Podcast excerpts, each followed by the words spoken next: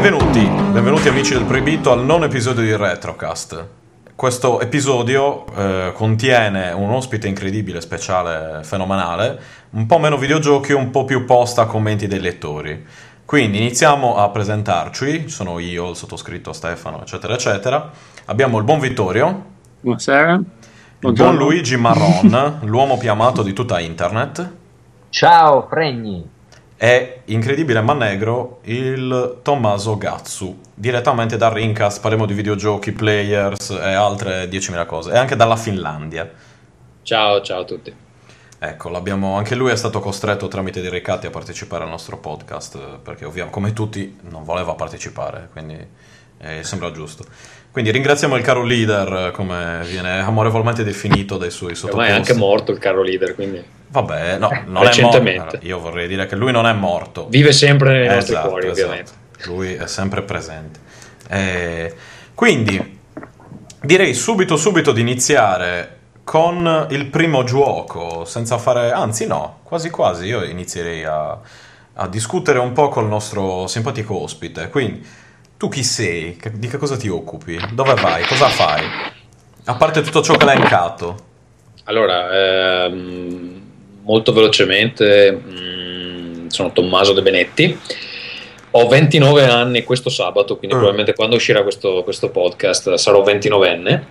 Anche tanti. Eh, da, da, da 5 anni vivo all'estero, vivo in Finlandia, a Helsinki, e nessuno se lo ricorda. Infatti, Stefano mi diceva: Ma tu vivi in Svezia o in Norvegia? Dico, No, vivo in Finlandia, che è la terza. Che non se ne incura nessuno la Finlandia. Eh, infatti, non se ne incura nessuno. Vabbè, è meglio per me, effettivamente. Eh, c'è meno concorrenza. Esatto. Ehm, niente, vivo all'estero. ehm, alcuni mi conoscono perché, ehm, insomma, da anni eh, occupo il mio tempo libero scrivendo e parlando eh, e rendendolo pubblico. ehm, conduco il, il podcast Rincast.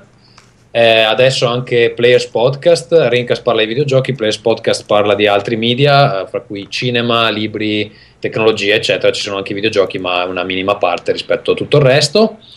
Ehm, sono responsabile della rivista Players, che è scaricabile gratuitamente. Ci metto anche un bello spam, Spam! eh, a www.playersmagazine.it. Potete andare lì, scaricarvela e leggervela. Sono un centinaio di pagine ogni mese di appunto eh, varie cose, film, libri, musica, eccetera.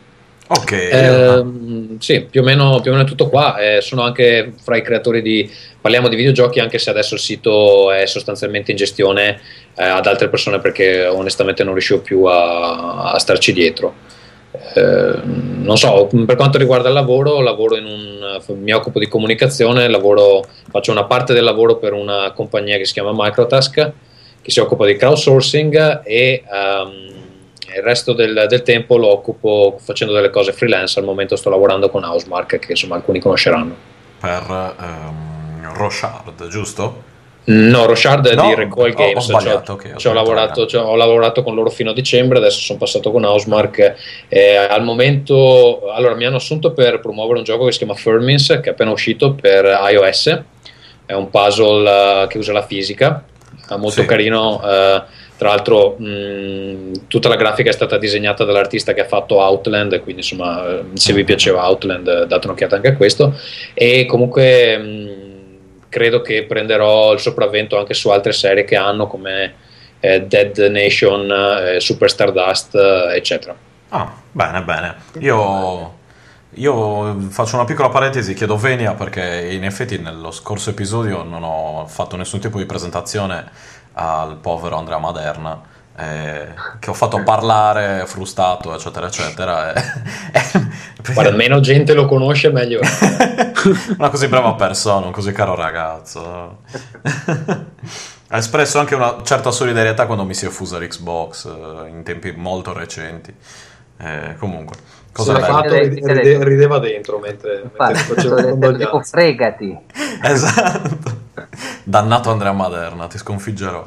Eh, comunque, quindi dopo questo super spammone introduzione, direi di iniziare a parlare di videogiochi. Inizierò io, dato che a quanto pare oggi sono quello che ha più roba di cui parlare, ma lo farò in maniera, come al solito, abbastanza mm, brutta, malfatta, eccetera, eccetera. In particolare, ultimamente stavo rigiochicchiando a Blade Runner. ovvero un simpatico punto e clicca del 97 eh, che come potete intuire è basato su Dragon Quest. Eh, no, non è vero. su una, sul, sul, film Blade Runner di Ridley Scott. Eh, Pensavo Monkey Island. Ma sì, ci, ci, si confonde a volte. Ah, certo, sì, del piratesco. Esatto.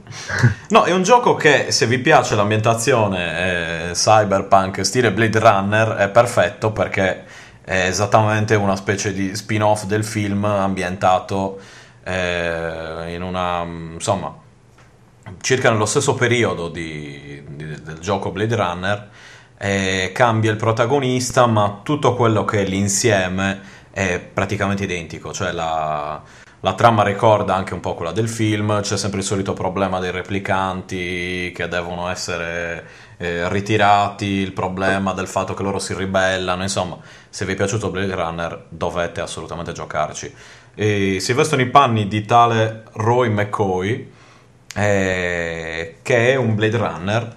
Eh, il gioco in sé è un punto e clicca normale, non ha nessun tipo di um, interfaccia grafica stile Scum, stile altri giochi punto e clicca, ma si limita ad avere il cursore che diventa verde nelle zone dove si può interagire. Eh, questo è più o meno il, il gioco. La grafica è insomma un po' orripilante sinceramente. Non so chi di voi ci ha giocato a questo punto e clicca. Eh, qualcuno? No? No, l'ho visto, no. visto tutto il walkthrough su, YouTube. Ok. Eh, visto principalmente le atmosfere, tutto quanto come è fatto. Non l'ho disdegnato però a livello grafico rispetto a altre produzioni di genere dello stesso periodo. Cioè, non è proprio da buttare. Mm, no, c'è da dire che forse giocandoci molte ore come mi è capitato un po' viene i, mo- i, modelli, eh, non tanto gli sfondi che secondo me sono anche ben fatti, quanto proprio i personaggi. Eh, si vede che sono abbastanza statici, abbastanza eh, mal riprodotti. Ecco. Poi chiaramente un gioco del, del 97-98, quindi sì. non è che ci si possa aspettare una cosa incredibile, però ecco, le animazioni, soprattutto le animazioni dei personaggi sono sempre quelle 3-4, anche quelle del protagonista, quindi si tende a, tende a essere un po' ripetitivo, ecco.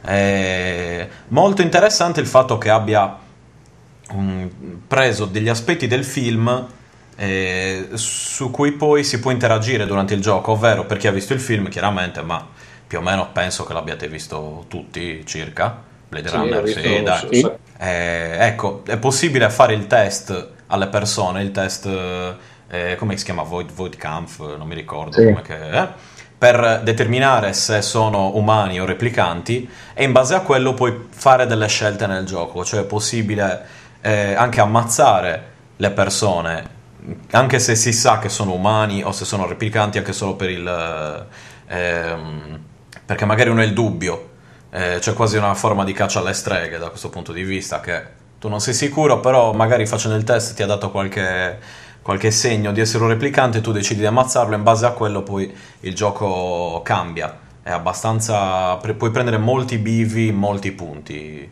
eh, grazie a questo.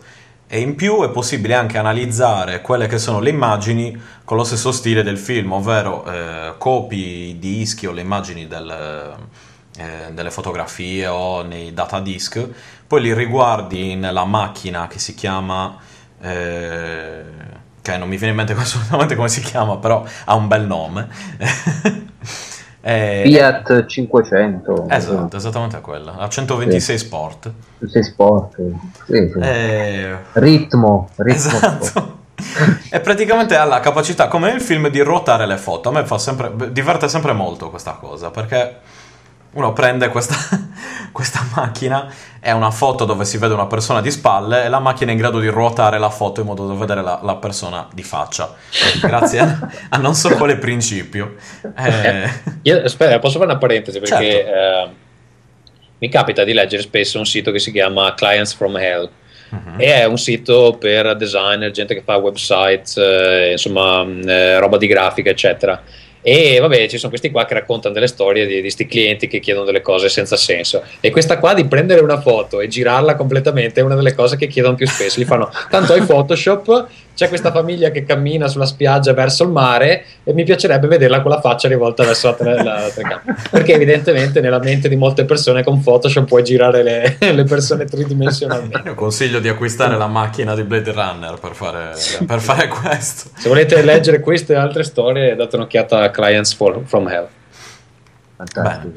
Eh, quindi insomma queste due sono le cose principali. Poi è possibile utilizzare il mezzo di trasporto all'inizio del gioco è il- lo speeder, quindi una mm, macchina che si muove eh, volando tramite qualche dispositivo antigravità non ben definito.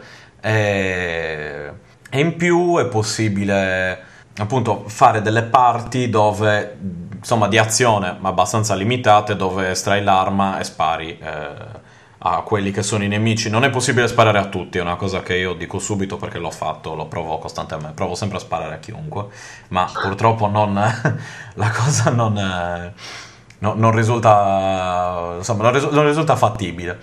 E secondo me, insomma, se siete appassionati è un gioco che è assolutamente da, da provare. La trama è, è ben fatta, forse un po' troppo eh, simile a quella del film, ma è buona, appunto. È fatta dalla Westwood Studio. Tra l'altro ci sono anche dei, dei riferimenti, insomma, del- di questa casa produttrice, dato che a un certo punto si entra in una sala giochi e si vede un cabinato, non si sa come, di eh, Command Conquer Red Alert eh, in piccolo. Eh, insomma, abbastanza particolare. C'è forse poca interazione con gli oggetti, eh, insomma. Non lo so, è un gioco che però mi è, mi è piaciuto molto, ecco, che mm, ha una buona rigioc- è abbastanza corto ma è rigiocabile svariate volte prendendo vari, i vari bivi che ti permette il, il gioco. In più è possibile anche una modalità eh, Designer's Cut, che è una cosa che non si vede spesso, cioè eh, uno può giocare secondo le indicazioni diciamo del come nel Director's Cut eh, eh, invece che essere indicazioni del regista però in questo caso sono indicazioni del designer questo dovrebbe modificare qualcosa nel, nel gioco sinceramente però non so mh, in precis- precisamente che cosa eh, sia stato modificato ma insomma il gioco è mm, più o meno facilmente reperibile eh, dateci, dateci un'occhiata Eh, a questo proposito poi mi collego a un gioco di recente uscita ma su- con stile eh, molto molto retro gaming, ovvero Gemini Rue. Eh, ne hanno parlato sia Luigi Maron che il, già citato Andrea Maderna eh, in un precedente Outcast. Eh, non so poi, appunto, Vittorio lo conosce, eh, Tommaso, tu non Io so in l'hai- realtà, perché eh, fino a qualche settimana fa avevo solo il Mac in casa, Mhm. solo che eh, recentemente mi è esploso ehm, e siccome è un, un evento abbastanza drammatico, visto che tut- proprio il 100% del mio lavoro viene fatto con- su questo computer, quando s- muore io posso rimanere per una settimana senza lavorare. Siccome mi pagano a ore è abbastanza problematico e quindi ho deciso che insomma non potevo avere solo un computer in casa e mi sono andato a comprare un PC perché ho detto vabbè il Mac ce l'ho già, mi compro un PC che così magari ci gioco anche qualcosa. Mhm. E ehm, Gemini Rule l'avevo cercato per Mac, però leggevo che eh, non gira su Mac per come hanno programmato il motore, eccetera. Però adesso che me l'avete ricordato, me lo vado a cercare per PC. C'è su Steam o Sì. è a parte? No, Sì. c'è su Steam, costa, io l'avevo pagato 7 euro. Eh, Eh, forse viene 8 o 10 euro, non mi ricordo ah, bene. boh, magari hanno aumentato Vabbè, il un prezzo. attimo, adesso me lo vado a vedere e poi me lo prenderò con calma. Che tanto ho talmente tanti giochi che. Cioè, di solito li compro e poi non ci gioco. Però. eh.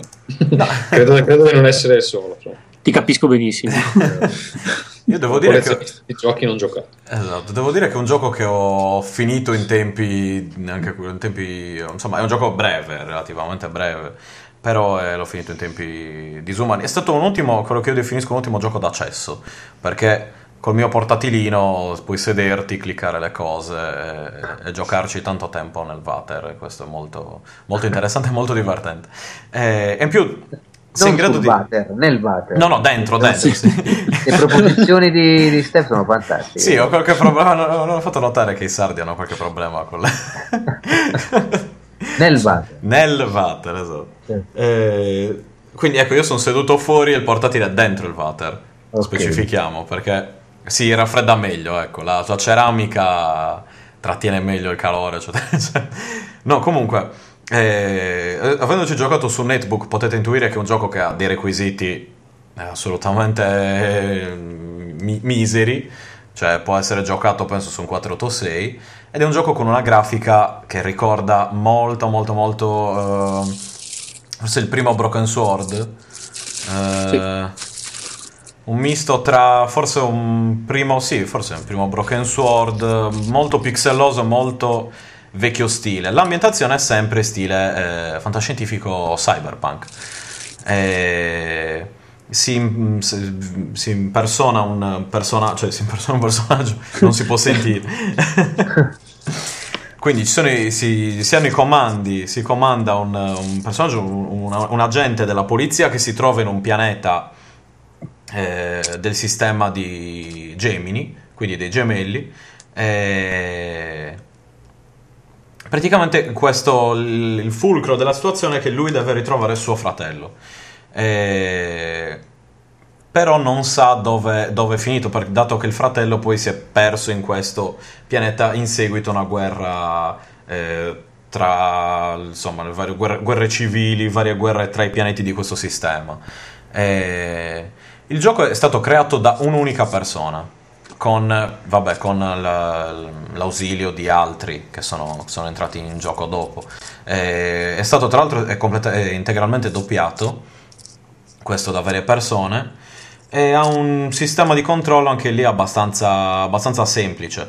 C'è da dire che poi facendo un minimo di reverse engineering eh, si scopre che eh, ha utilizzato un tool di, che si chiama um, mm, AES mi pare eh, che è un tool di creazione per, per creare punti e clicca che devo dire che però insomma è molto molto molto adattabile eh, lui ha inserito degli sfondi il creatore adesso mi viene in mente il nome ha inserito degli sfondi eh, disegnati da lui, i personaggi sono disegnati da lui, le animazioni sono molto ben fatte ed è tutto permeato da un'atmosfera eh, davvero davvero insomma vecchio stile, proprio vecchia scuola, è molto eh, fedele a, che erano, quelle che erano le atmosfere che c'erano, che c'erano al tempo.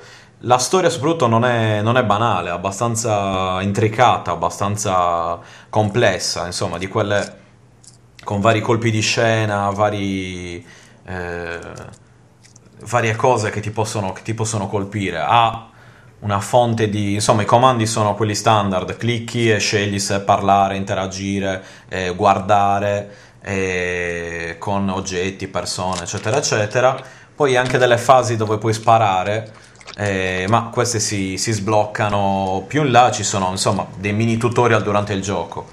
Eh, la particolarità è che si svolge su due storie parallele, ecco. Cioè ci sono... Eh, c'è la storia di, eh, de, del protagonista eh, che si chiama As- Asriel. Chi è che sta smontando il, suo, il proprio computer mentre, mentre parla? Eh, sono io. Sei tu? Ok, stai... Sì, siccome, Cercavo di essere silenzioso. Potresti anche scoppiare dei petardi, per favore. Ok. No, grazie. eh... Aspetta, aspetta sì, faccio, sì. Un attimo, faccio rumore adesso, dopo non lo faccio più. Aspetta. Eh. uh, dammi 10 secondi. No, no, vai tranquillo, 20 secondi di casino, sì. Uh, uh. Ok, fatto. Benissimo. Ok, fatto veramente adesso. Va bene. Allora. ok, quindi tra il protagonista Asriel e il, uh, un altro personaggio che si chiama Delta Six che si trova all'interno di questa struttura simile a una, um, una, prigione con atmosfere che ricordano un po' quelle di Portal, questi ambienti molto minimali, molto asettici, eh, sempre controllati da una telecamera. Eh, insomma, adesso poi non, non, vado troppo avanti perché sennò sarebbe un super spoilerone, ma non dico niente. E, appunto, gioco molto piacevole, lo trovate su Steam, gioco indipendente, uscito nel, a inizio 2011 mi pare. E anche questo, insomma, vi consiglio di giocarci perché eh, secondo me, appunto, avendo molte atmosfere da retro gaming, da, da retro game anzi, eh, merita, merita molto. Eh, poi devo anche decidermi a ultimare una piccola recensione che ho scritto dove magari le cose vengono eh, insomma, sono spiegate in maniera più, più completa, ecco. Poi non so, Luigi, tu avevi dato un'occhiata, a te che impressioni aveva dato come gioco? Ricordo che... Sì, io mh, mm, l'ho giocato e ti dico che è una, una bella opera d'arte, veramente Mm. fatta bene, ben, eh, sia stru- ideata che strutturata che realizzata. Mhm. E ah, prende in prestito ovviamente molte di quelle che sono eh, i, i cliché e gli stilemi del, del genere cyberpunk. Ovviamente si ispira tantissimo a Blade Runner, però riesce con questo minimalismo eh, estetico a darti delle sensazioni che sono depositate nel nostro immaginario e amplificarle eh, in modo assolutamente cioè, azzeccato e, mh, e sublime per certi versi. Non senti la mancanza del dettaglio grafico, ehm, senti semplicemente la storia portante che funziona perfettamente con eh, la- la- lo, lo svolgimento, se vuoi, anche la, la narrazione che è ludica. Ehm, non- senza spoilerare, ovviamente, Mhm. dico che è una bellissima idea. Eh, io ho una- un certo modo di intendere le, le opere d'arte. Se l'opera d'arte tiene di conto anche degli aspetti simbolici, eh, a partire dal titolo fino alle, location, quindi il setting, tutto ciò che riguarda poi eh, come si sviluppa il gioco, allora io dico hanno un'idea di fondo eh, forte e sono riuscite veramente a farla venire a galla senza dover strafare con i tecnicismi.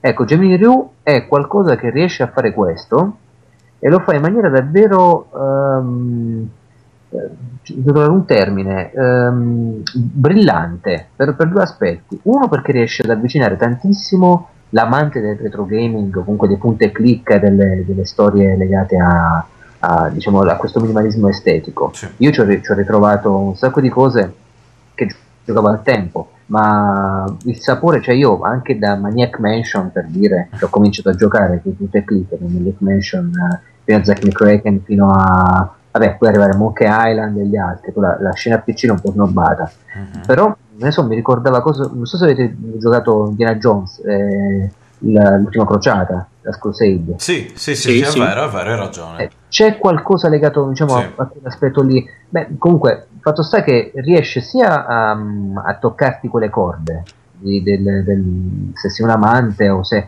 hai bazzicato quel- quel- quell'ambito del, del retro game legato a quel punto e clicca da quel sapore un po' strano di quel, di quel periodo.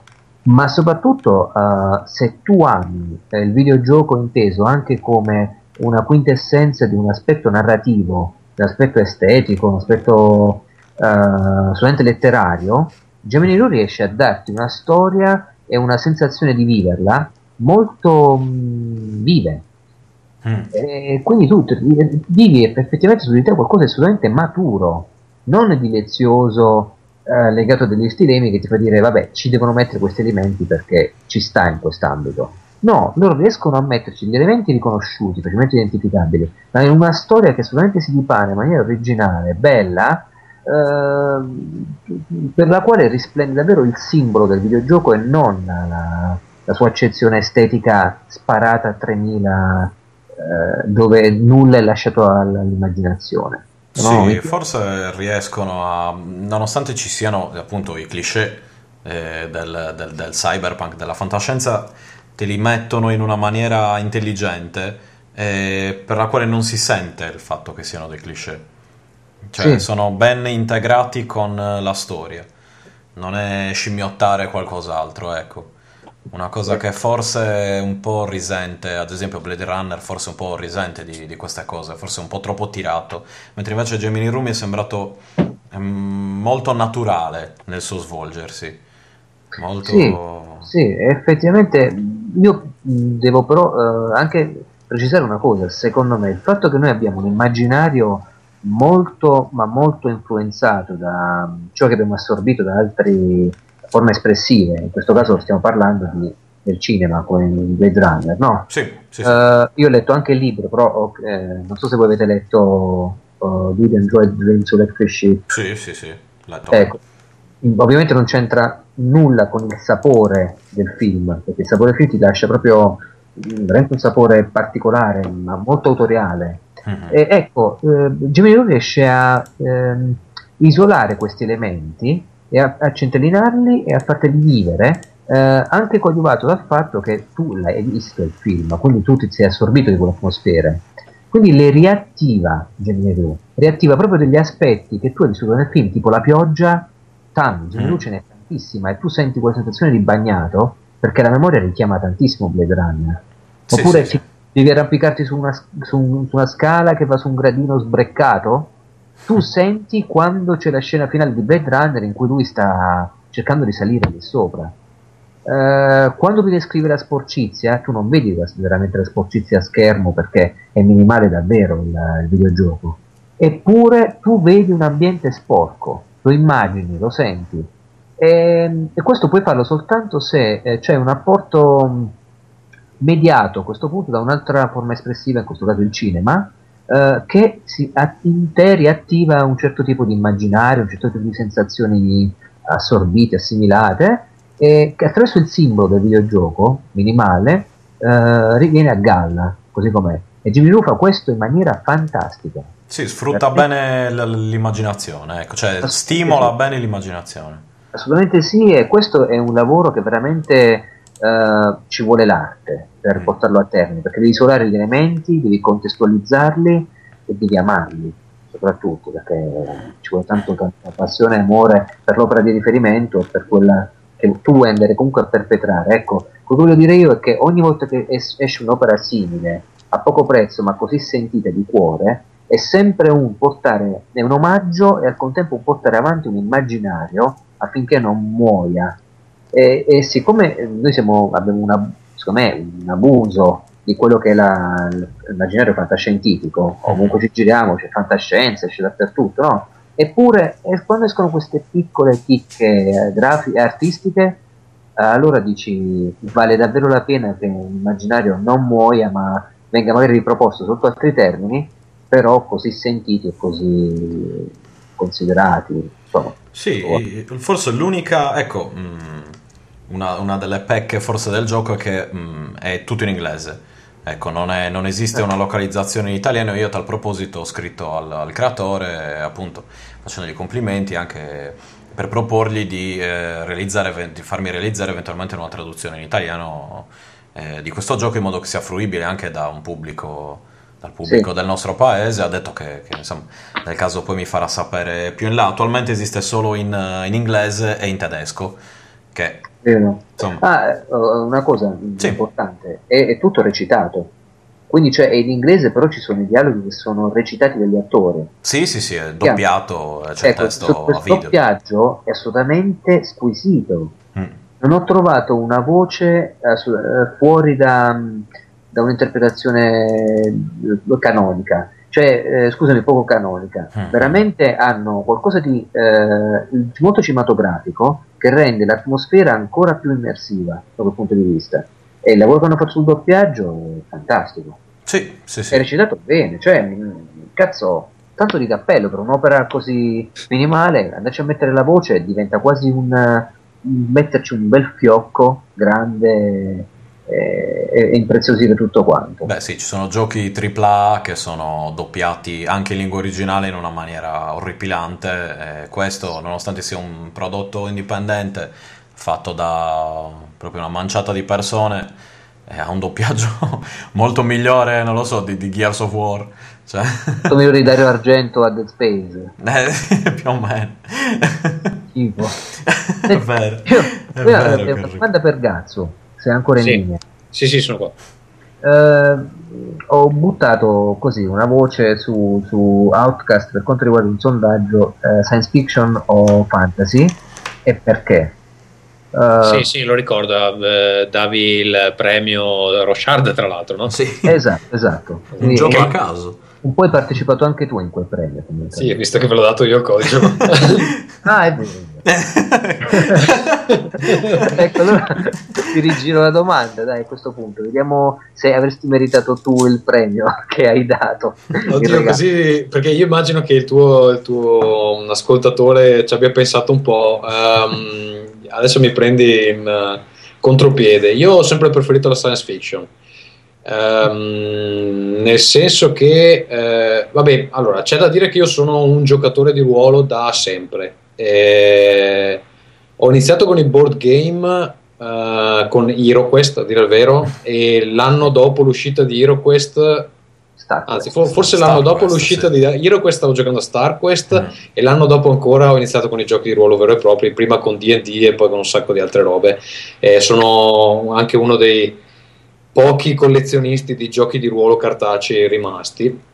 Eh, sebbene dove vivo adesso è un po' difficile giocare perché eh, sì, è difficile organizzare per questioni legate alla lingua eh, comunque continu- continuo a comprarne imperterrito, me li leggo e non ci gioco. e comunque, mh, mm, vabbè, per anni ho frequentato anche associazioni, eccetera. Ehm, quindi devo dire che per me il fantasy è abbastanza... Uh, c'è una cosa che mi è familiare, eh, che ho esplorato in vari modi. Eh, tra l'altro io sono un sostenitore che il gioco di ruolo cartaceo proprio vince a, a mani basse, eh, bassissime eh, comparato a qualsiasi RPG e tra l'altro mi dà anche fastidio che gli RPG per computer si chiamino così perché effettivamente il punto mh, mm, centrale del gioco di ruolo non lo centrano proprio.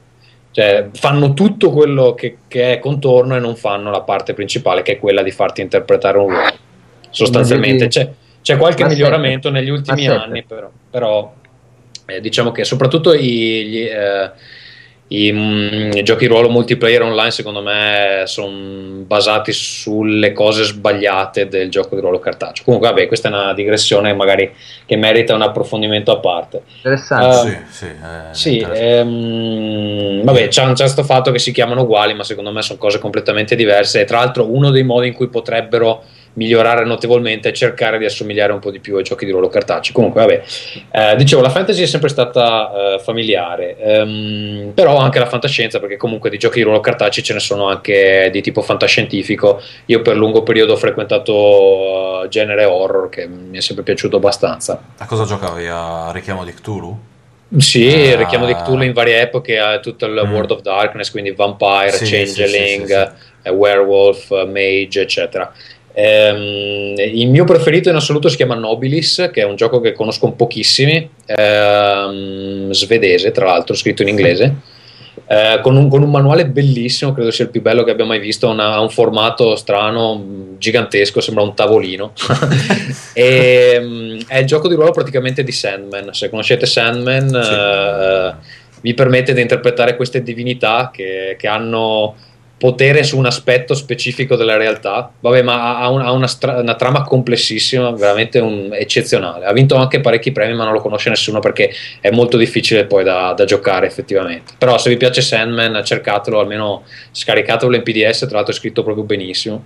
E ha anche una serie di storie all'interno, quindi anche se non potete giocarci potete leggere un attimo l'ambientazione perché è proprio eccezionale.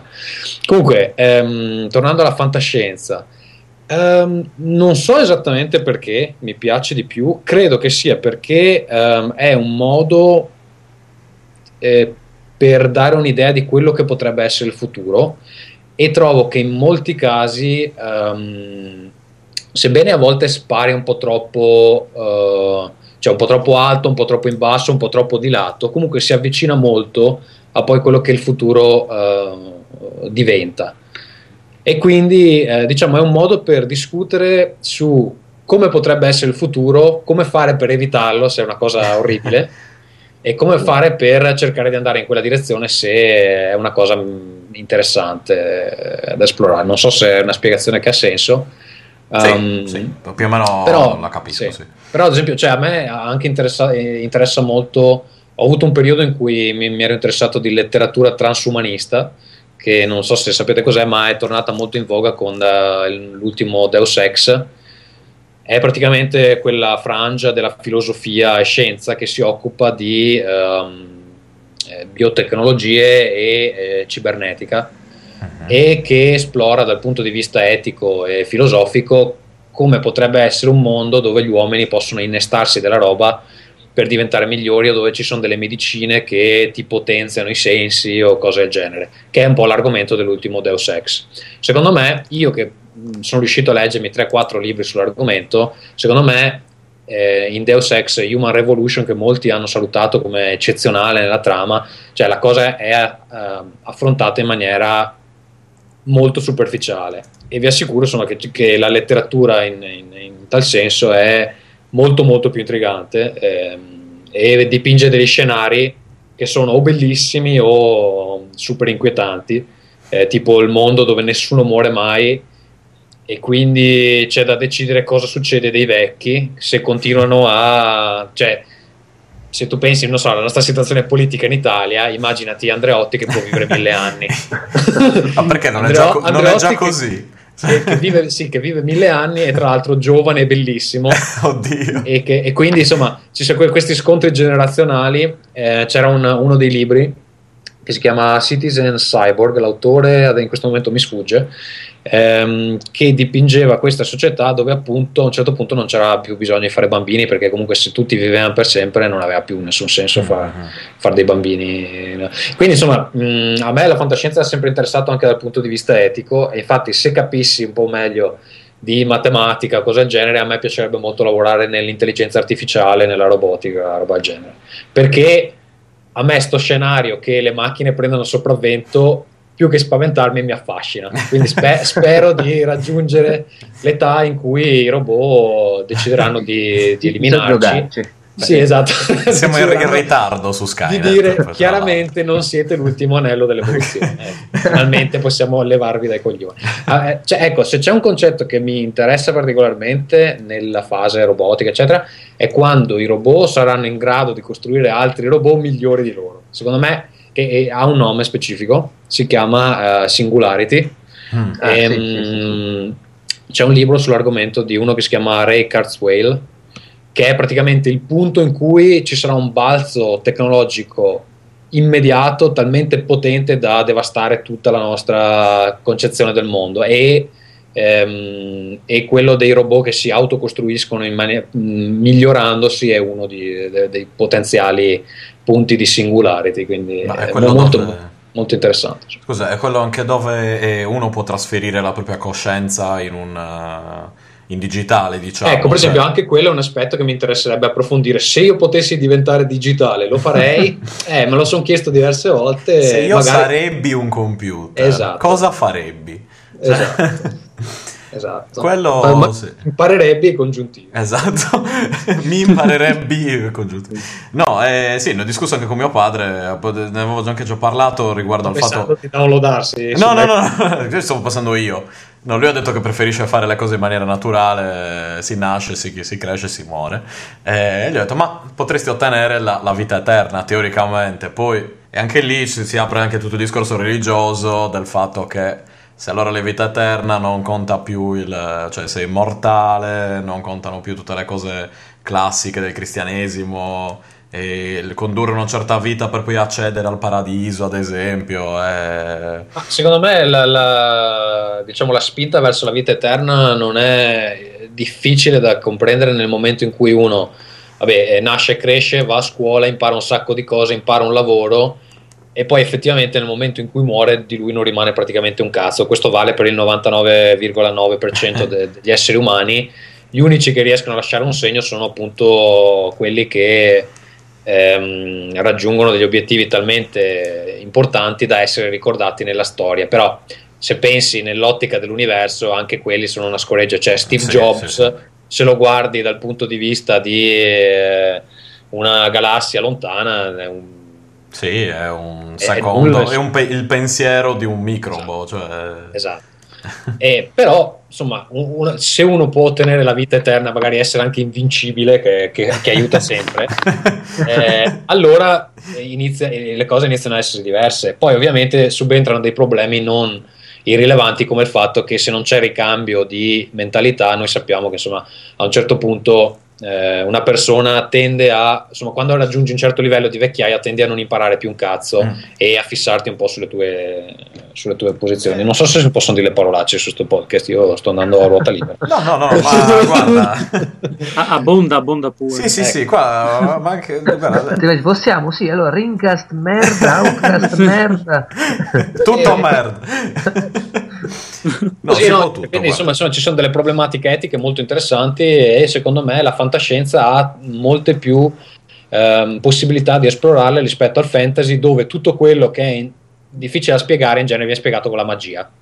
Eh, se c'è una cosa che uno vuole mettere ma non c'è una spiegazione logica, dice è magico, non puoi fare nient'altro. Giusto? Poi vabbè, c'è, c'è sì. quel famoso detto che non mi ricordo chi l'ha detto, qualcuno di famoso, credo, che a un certo punto uh, la tecnologia raggiunge un livello che è sostanzialmente identico a quello di essere magia. Non so se fosse Gibson, mm, può essere. Non, non, adesso sto ah, dicendo boh. una cagata perché è una frase famosissima, però vabbè, in questo momento non mi viene. Comunque, vabbè, questa è la mia spiegazione. Ti, ti va bene, Luigi? Quindi, Luigi ha vinto il, suo, il gioco che sì. lui stesso distribuisce. mi, sto, ri- cioè. mi sto rimpiando il codice di Roshan. Già usato, tra l'altro. Cioè, usato e abusato. Esatto. Sì, molto interessante, mi piace la sua visione, ovviamente è una visione molto matura, legata... Innanzitutto eh, sarò forse prevenuto, però secondo me chi gioca molto più ai fantasy, o adora più i fantasy rispetto alla fantascienza, che snobba, eh, non ha una visione molto ampia della, dell'esistenza, legata alla curiosità di conoscere, legata anche a, all'empatia, cioè al fatto di dire conosco l'altro attraverso me stesso e viceversa, eh, perché ho una proiezione eh, Però, del sai, scusa, se ti, posso, se ti, posso, interrompere un attimo, eh, secondo me questo discorso è valido per quel che riguarda i fantasy con un sacco di magia, eccetera. Una serie che a me eh, è piaciuta veramente tantissimo, che io non conoscevo prima della serie TV, ehm, adesso sto recuperando i libri, ho letto solo il primo in realtà, Game of Thrones, che è una serie fantasy che però sostanzialmente sì, di fantasy ha sì. molto poco. Non c'è credo quasi che, la magia. Lì. Credo che nel, nelle mm, serie successive ce ne sia di più, però l'idea centrale è quella dei rapporti fra gli uomini e secondo me quella è una serie che esplora molto bene la psiche delle persone, quindi è una serie su Uh, la grettezza degli uomini, se vogliamo, più che sul fantasy. Mm. E quindi in quel senso quel tipo di fantasy secondo me è interessante. È molto meno interessante il fantasy alla DD, eh, quello uh, dove quello hardcore, diciamo, quello molto hardcore. Dei drop, eh, ci, ci sono i nani, gli elfi, insomma le cose di, di, ba- di, base. Secondo me, se non c'è qualche twist interessante, il fantasy è abbastanza banale di solito. Beh, quello sì. Ma quello purtroppo può capitare anche con la fantascienza. Cioè, sì, sì, ovviamente. Se, ovviamente. Ti, se, se capiti nel, nel cliché il robot, l'android, questo e quell'altro, alla fine diventa. Ecco, se posso dire una cosa, un, un, ibrido interessante ultimamente non c'entra tanto con i giochi e secondo me i giochi potrebbero raggiungere quel punto lì. È la fantascienza New Wave, diciamo, di, uh, del 2011 rappresentata secondo me molto bene da un paio di film. Uno è Melancolia di Lars von Trier e mhm. l'altro è Another Earth, tra l'altro due film con un, un tema molto simile eh, che eh, con la scusa di un aspetto fantascientifico che eh, va a modificare significativamente la vita dei personaggi, in realtà parla dell'interiorità di questi personaggi, quindi è fantascienza però per parlare dei personaggi. È una cosa che i giochi non, non fanno assolutamente. È interessante questo aspetto qui, anche perché vabbè, eh, la difficoltà di farlo nei giochi è che hai a che fare con le con la narrazione ludica, quindi col gameplay anche che ti va a formare tutto l'impianto poi narrativo. E ovviamente non, non, Melancolia mi è piaciuto appunto per questo, perché riesce a portare fuori un aspetto esteriore dell'animo umano e a simbolizzarlo attraverso la catastrofe, quindi l'apocalisse se vogliamo, e, e per poi ricondurlo all'uomo stesso, cioè alla ragione sul perché l'apocalisse deve esserci sulla Terra. Ovviamente lasciamo mm, perdere il regista perché Fontrier è proprio uh, apocalittico di suo ovviamente eh, sì poi ogni tanto c'ha delle uscite abbastanza discutibili però eh, no, vabbè, ma, secondo me lì il, vabbè, il film aveva anche questo aspetto che anche se, perché vabbè, la, molto brevemente, la, la, trama del film è che c'è un pianeta in rotta di collisione con la Terra e eh, i protagonisti eh, sostanzialmente passano gli ultimi giorni cercando di capire se questo pianeta effettivamente eh, colpirà la Terra o ci passerà solamente vicino. Secondo me l'aspetto interessante del film è che questo senso di apocalisse c'è già nel gruppo dei protagonisti anche prima che, eh, che il pianeta entri, in, in, eh? cioè, entri in, uh, nel discorso. Cioè, c'è proprio un, un, un mood, diciamo, apocalittico fra de, de, nei rapporti de, dei personaggi quindi secondo me quello è interessante eh, questo aspetto poi vabbè nel, eh, effettivamente di fantascientifico c'è abbastanza poco però è, è una cosa eh, guarda, riflettevo l'altro giorno camminando nella neve, eh, secondo me non c'è molto da fare se non cammi- eh, riflettere. E pensando alle Hawaii? Sì. So- sognando California. No, a me in realtà piace abbastanza la, la neve. Vabbè. Comunque, pensavo che eh, perché ci sono così tanti giochi, scusate sto, sto ruttando, ma eh, lo, fa- lo faccio con, con compostezza. E, mh, perché ci sono così tanti giochi dove si spara alla gente? Perché ovviamente è uno dei gameplay più semplici da, da ottenere, è anche uno di quelli che ha i ritorni migliori. Eh, effettivamente, se penso a un film come Melancolia, che gameplay potrebbe avere? Semplicemente quello delle relazioni fra i personaggi, non è molto spettacolare, richiede una certa ehm, preparazione psicologica anche perché comunque è abbastanza pesante.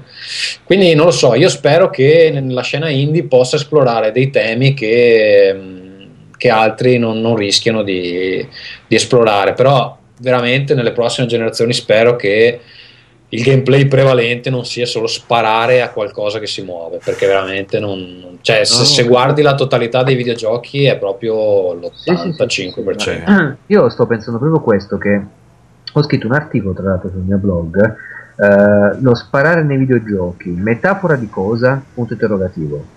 Perché questo? Perché mi ha fatto proprio pensare a tutto l'abuso che si fa della, della dinamica dello shooting, che fondamentalmente è anche quella più logica e comoda, se vuoi. Cioè da un punto A a un punto B ci arrivo con un proiettile, costruiamoci una storia.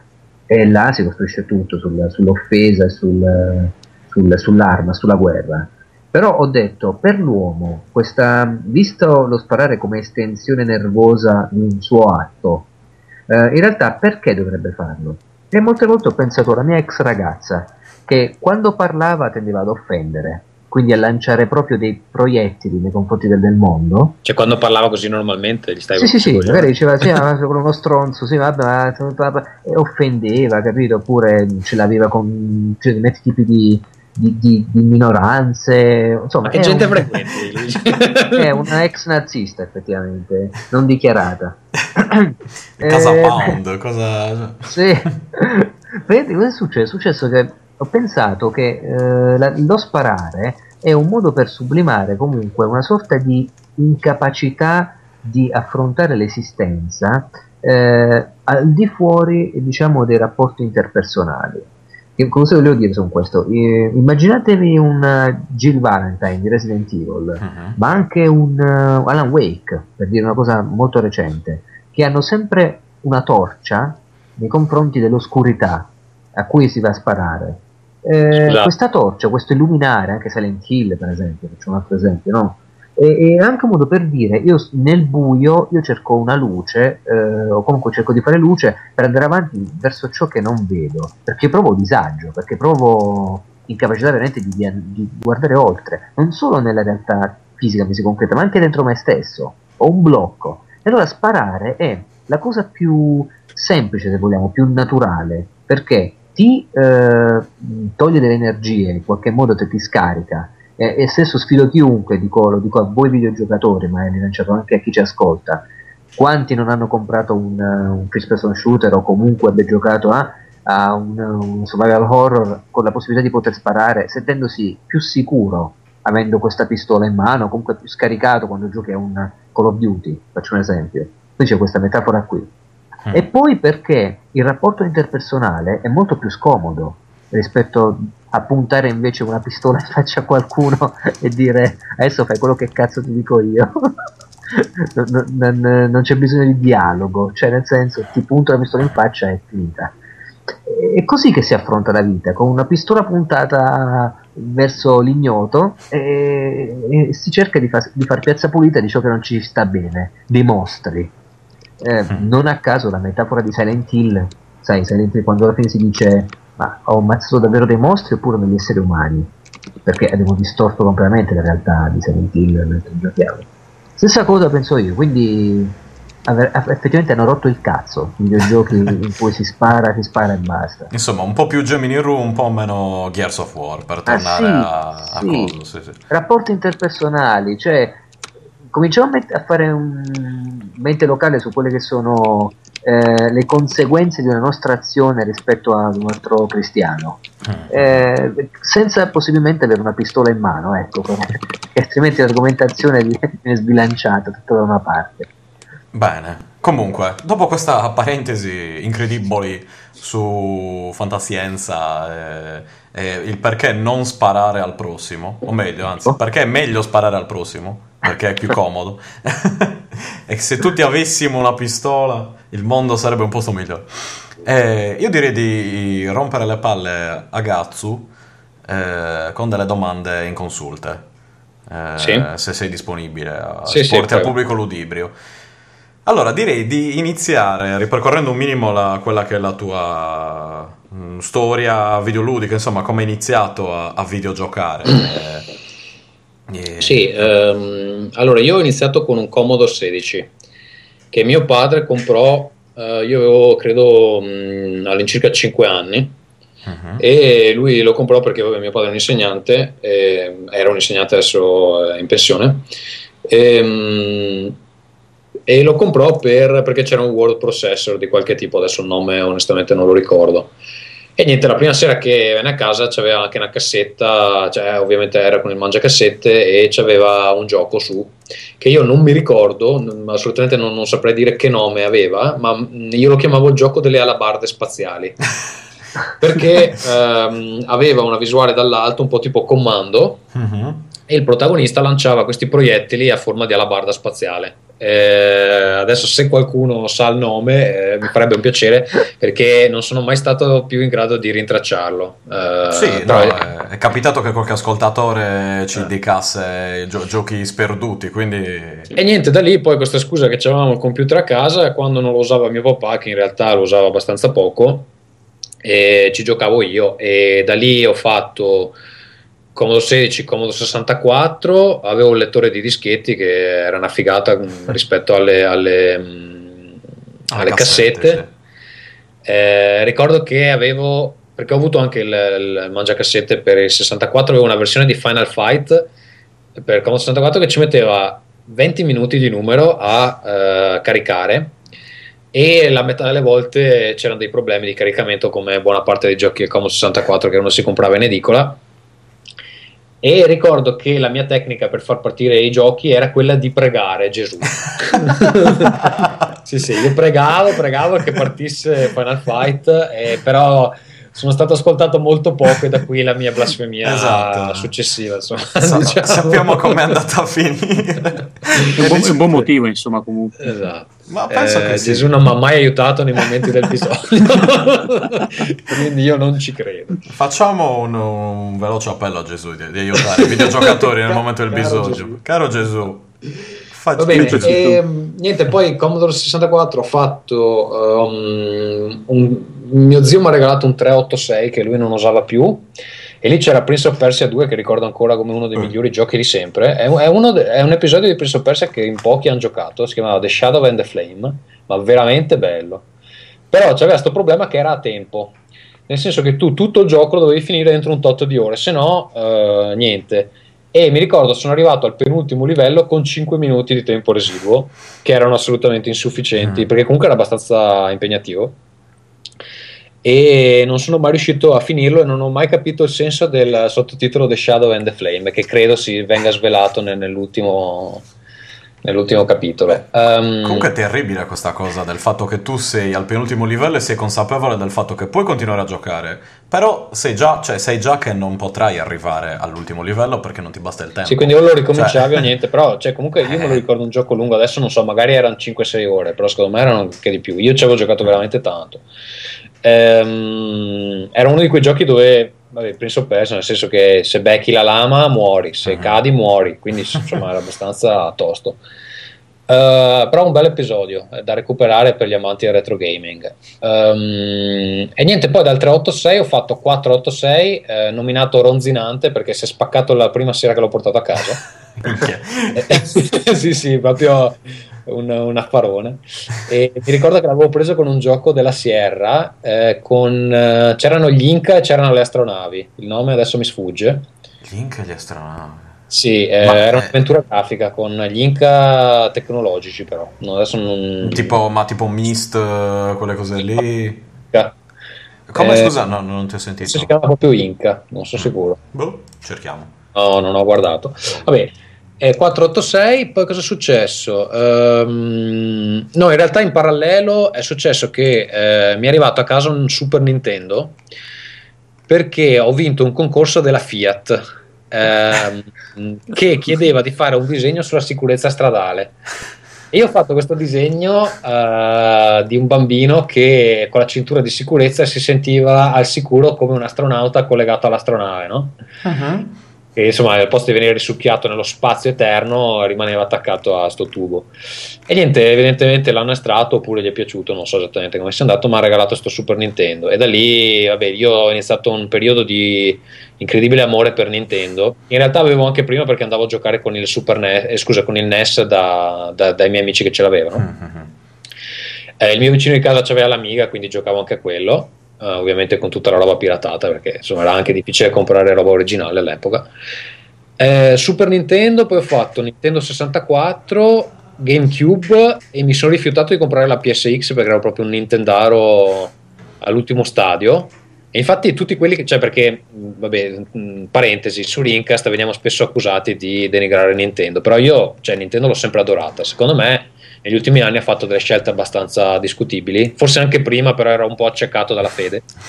Eh, eh, ha fatto delle scelte molto discutibili e quindi me ne sono un po' allontanato anche con dispiacere perché a me le serie storiche sono sempre piaciute, però non sono disposto ad avere una console per giocare sempre le solite tre serie.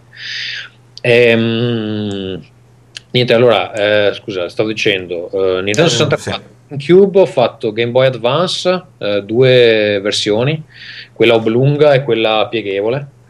Mhm. Eh, Ah, come si chiama? Eh. Eh, SP. L'SP, l'SP. SSP esatto. Poi ho fatto ehm, PS2 che ho comprato con un, eh, facendo un mutuo praticamente, un prestito. Pre- l'ho preso con Gran Turismo 3, che è una cosa stranissima perché a me i giochi di macchina non piacciono, però all'epoca avevo visto da un amico, avevo visto Gran Turismo 3 e sembrava una roba incredibile. Credo che graficamente sia ancora bello. E poi da lì, da PS2, ho recuperato una PSX perché vabbè, mi vergognavo. A me sono sempre piaciuti i JRPG fino a una certa epoca, adesso non li gioco più e PSX era proprio la console dei, dei JRPG, quindi a un certo punto l'ho recuperata. Uh, Beh. PS2 ho fatto a me PS3 all'inizio non interessava molto sono passato al 360 di cui sono stato molto soddisfatto per un certo periodo poi ho preso anche una PS3 perché vabbè, avevo disponibilità finanziaria per farlo e quindi eh, lì poi puoi scegliere i multipiattaforma per la piattaforma migliore e poi gli Mhm. esclusivi quindi così e adesso ultimamente ho, ri- ho ricomprato un PC perché da alcuni anni ero passato a Macintosh per lavorare. In, in realtà non, non mi piace molto giocare al PC perché mi è proprio scomodo la posizione desktop, secondo me. Cioè ormai da- per me giocare solo sul divano. Però vabbè, c'è della roba su Steam che mi interessava e visto che dovevo comprarmi una macchina aggiuntiva ho detto "Vabbè, prendo un PC. Ecco, questa è la- tutta la mia storia in 20 minuti. Quindi appunto tu prima mi hai parlato, appunto volevo sapere per te il retro gaming se ad esempio nel caso di Andrea Maderna lui dice per me il retro gaming non, è- non- non c'è, non esiste perché per me ci sono solo giochi usciti in, quel- in quell'anno, nel tale anno ma non c'è il retro gaming, cioè io gioco semplicemente un gioco vecchio ma non è retro gaming. Eh, altri invece dicono tutto quello che non è, che non è più uscito, di, cioè, tutto, pardon, Sì, tutto so quello che che non è... si recupera anche le avventure grafiche, eccetera. Sentivo su- Sì, sì, sì, sì.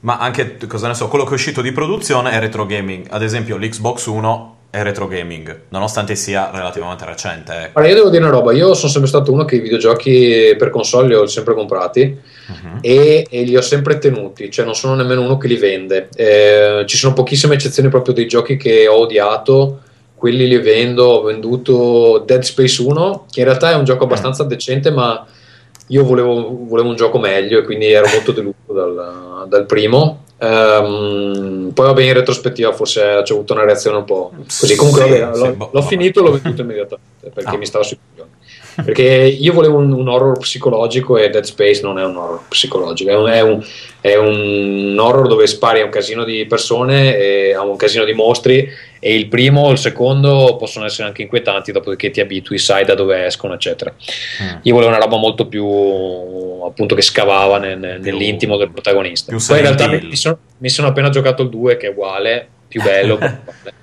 eh, quindi alla fine sì, eh, è una serie che mi interessa, ma non è quella che vorrei io.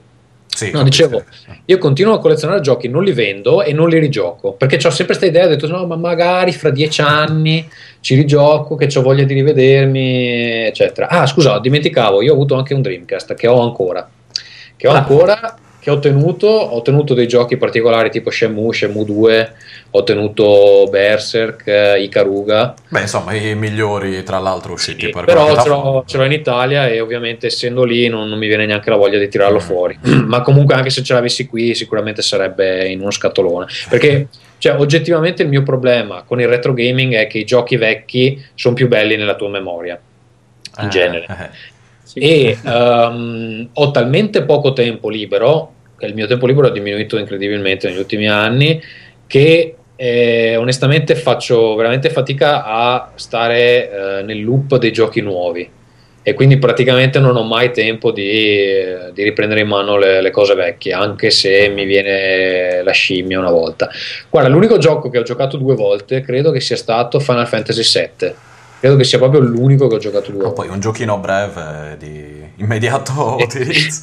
sì. quello, quello, mi era piaciuto, l'ho fatto due volte, mi è piaciuto per due volte, non mi sono stancato, però in genere non, non sono uno che si rifà i giochi o si fa il New Game Plus, uh, no. Uh-huh. Eh, rapporto con il retro gaming, guarda, ti dicevo, non, di recente non ho giocato nulla. Um, l'unica cosa che mi è capitata è che um, vabbè, vado spesso al, agli studi di Housemark e lì hanno un cabinato che si sono fatti loro con il MAME e perché credo che ci sia uno dei programmatori che è un appassionato di Musi, come si chiama? Musi Meshima, eh, quel, quel bullet hell giapponese, Mushi. Uh, no, aspetta, mo, adesso il nome preciso. Eh, non... Sì, ho capito, ho capito. Vabbè, comunque c'è quello sul, sul MAME. E, um, o forse è Dodonpachi, non sono sicuro. Vabbè, eh, eh, però c'è tutta la scelta di giochi, ce n'hanno, non so, 200 giochi. E una volta che stavo aspettando per un meeting, gli ho detto: Ma posso giocare a qualcosa? Mi ha detto: Guarda, metti quello che vuoi. E mi sono giocato a Ninja Spirit, che è uno dei, dei, dei giochi che mi piacevano di più quando ero piccolo, perché vabbè, ho sempre avuto una passione per i ninja. E, mm, e mi sono accorto che è un gioco di una difficoltà sì. veramente eh, impegnativo, insomma, non, non, facile. Però mi ricordo morivo molto anche a, quando ero piccolo, quindi non sono mai stato eccezionalmente Sei bravo. stato bravo nei videogiochi, no, quello... però, però, giocavo di più sicuramente, quindi avendo più tempo magari insomma certi passaggi difficili anche li passavi. Poi magari, sai, quando, quando, sei piccolo non te ne puoi comprare tanti, un gioco te lo fai durare anche sei mesi. Eh, esatto, cioè, per adesso quanto fosse difficile il gioco, adesso prendi lo, lo molli e giochi a qualcos'altro. Eh. Io adesso ne ho 5-6 in contemporanea, eh, alcuni gioco, alcuni no. No, quello era un gioco difficile. Eh, come ti è sembrato rigiocarlo adesso, diciamo? Ah, guarda, aspetto... ho fatto, sono arrivato al secondo stage perché sì, poi devo sì altre cose. Ehm, credo che esteticamente sia ancora molto bello e le soluzioni, sai che eh, Ninja Spirit è, insomma, mm, c'è questo ninja che in realtà è vestito più da samurai comunque sì. con scroller laterale che prende dei vari potenziamenti che um, gli danno delle armi differenti tipo c'ha gli shuriken, c'ha le bombe c'è una specie di gancio e um, può prendere dei, dei, potenziamenti che ne duplicano um, insomma, la presenza eh, e ehm, insomma, ne moltiplica il raggio d'azione. Uh-huh. E insomma, quando inizia a prendere i potenziamenti allora diventa un po' più semplice, però quando sei senza armi e iniziano a pioverti giù altri ninja è abbastanza impegnativo. Tra l'altro c'è anche questo meccanismo che devi selezionare l'arma giusta per i nemici giusti, che insomma per l'epoca era abbastanza intrigante. No, quello sì, il problema è sempre che quando ci giochi 8 ore al giorno sempre lo stesso, sai fare le cose a memoria. Ma guarda, tempi... adesso cioè, non ci sono mai tornato, però uno dei miei achievement credo che sia stato quello di completare Castel, uh, Castlevania 4, che io me lo ricordo come un gioco di una difficoltà veramente atroce. Uh-huh. E ehm, cioè, qua, quando mi dicono, eh, ma sei una sega, non giochi a niente, eh, io dico no ma io ho finito Castlevania 4 adesso magari se ci gioco è facilissimo però se, io me lo ricordo di una difficoltà atroce.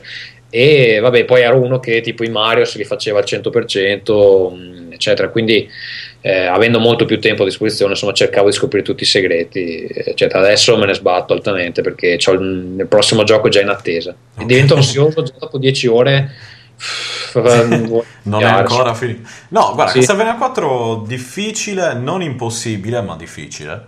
Però non lo so, poi dipende da, da com'è il giocatore. Ecco, io magari non sono particolarmente bravo, però a quel punto mi abbasso la difficoltà e cerco di ecco, fare il possibile. Ho cercato di tornare ai giochi difficili perché sono accesso Dark Souls di cui tutti parlano, volevo provarlo e l'ho provato, ma mm, è veramente impegnativo. Mm, mi piace, nel senso che capisco perché alcuni lo trovino interessante, però mm. oggettivamente ho fatto 4-5 ore e uh-huh. sono um, al, uh, alla soglia del secondo boss e non riesco a passarlo. E poi continuo a, a perdere tempo perché vabbè, c'è questo meccanismo che probabilmente conoscerete, che insomma si va al boss eh, intanto arri- già arrivare al, arrivare al boss è difficile perché a volte muoio anche prima. E poi il boss ti guarda e muori e eh, praticamente tutti i punti esperienza che hai guadagnato che sono ste anime li perdi e devi andare a recuperarti il corpo. Se non ce la fai la prima volta e muori il corpo scompare. E quindi sto cercando di capire come affrontare sto cazzo di boss perché il dramma è che bisogna, è un gioco dove bisogna imparare i pattern di attacco dei nemici praticamente in maniera mnemonica. Eh, visto che c'è anche questa cosa molto giapponese che le animazioni sono, uh, non, sono eh, non si possono interrompere.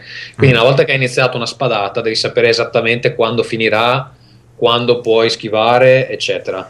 Perché eh, se non calcoli il tempo giusto, eh, non, non, puoi assolutamente combattere, ma anche i nemici più scarsi possono farti un culo tanto. Quindi insomma, ti punisce come, come nei vecchi videogiochi praticamente. Sì, cioè. sì, è molto, eh. molto vecchio videogioco in quel senso, nel senso che devi sapere come, come si muovono i nemici e c'è questo problema che il boss non è che c'è il salvataggio immediatamente prima del boss, c'è il salvataggio 10 minuti prima, quindi ogni volta ti devi rifare sta strada perdendo metà dell'energia, poi arrivi al boss e ti fa una mossa che non avevi visto prima o che non hai capito come schivare. Quindi, quindi sei... può risultare una parola a te cara frustrante.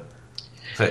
sì. cioè lo sapevo prima di comprarlo. Um, sì, sì, adesso ormai mi sono impuntato perché ho avuto anche una discussione abbastanza accesa su, sull'opportunità di fare un gioco del genere nel 2011. uh, eh, adesso sto cazzo di secondo boss voglio assolutamente batterlo. Perché poi il gioco comunque ha, ha un aspetto molto affascinante però probabilmente non è il gioco per me. Io ormai sono un vecchio e voglio rilassarmi quando, quando, quando, gioco. Cioè, se devo stressarmi, eh, onestamente, proprio mentalmente non, non, ce la faccio.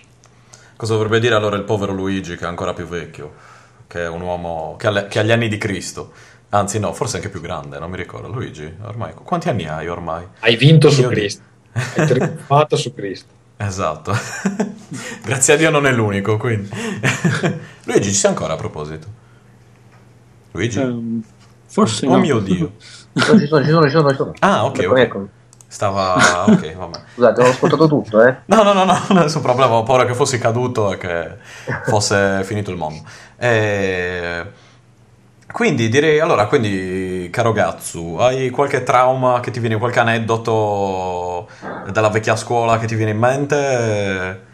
Ma eh... sì, guarda, cioè, in realtà traumi non ne ho perché comunque ho sempre avuto un rapporto molto piacevole con i videogiochi. Non sono neanche mai stato uno di quelli che lancia i controller sui muri, eccetera. E qualche volta credo di, di, di essermelo sbattuto sulla gamba, ma è il massimo della mia violenza verso... Anche perché cioè, sono molto price conscious, nel senso che c'è 60 euro per un controller e non c'ho proprio voglia di rispenderli, quindi cerco di non spaccarli. Ok, uh, è condivisibile.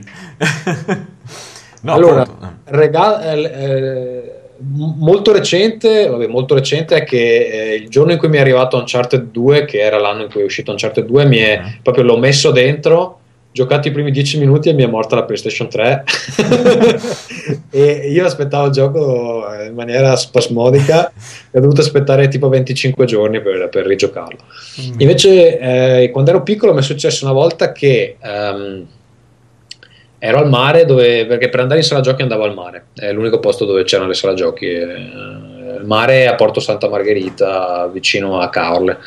Mm. E una volta mia madre mi ha detto che insomma, se mm, siccome le rompevo sempre i coglioni per andare in sala giochi, i soldi ovviamente me li doveva dare lei.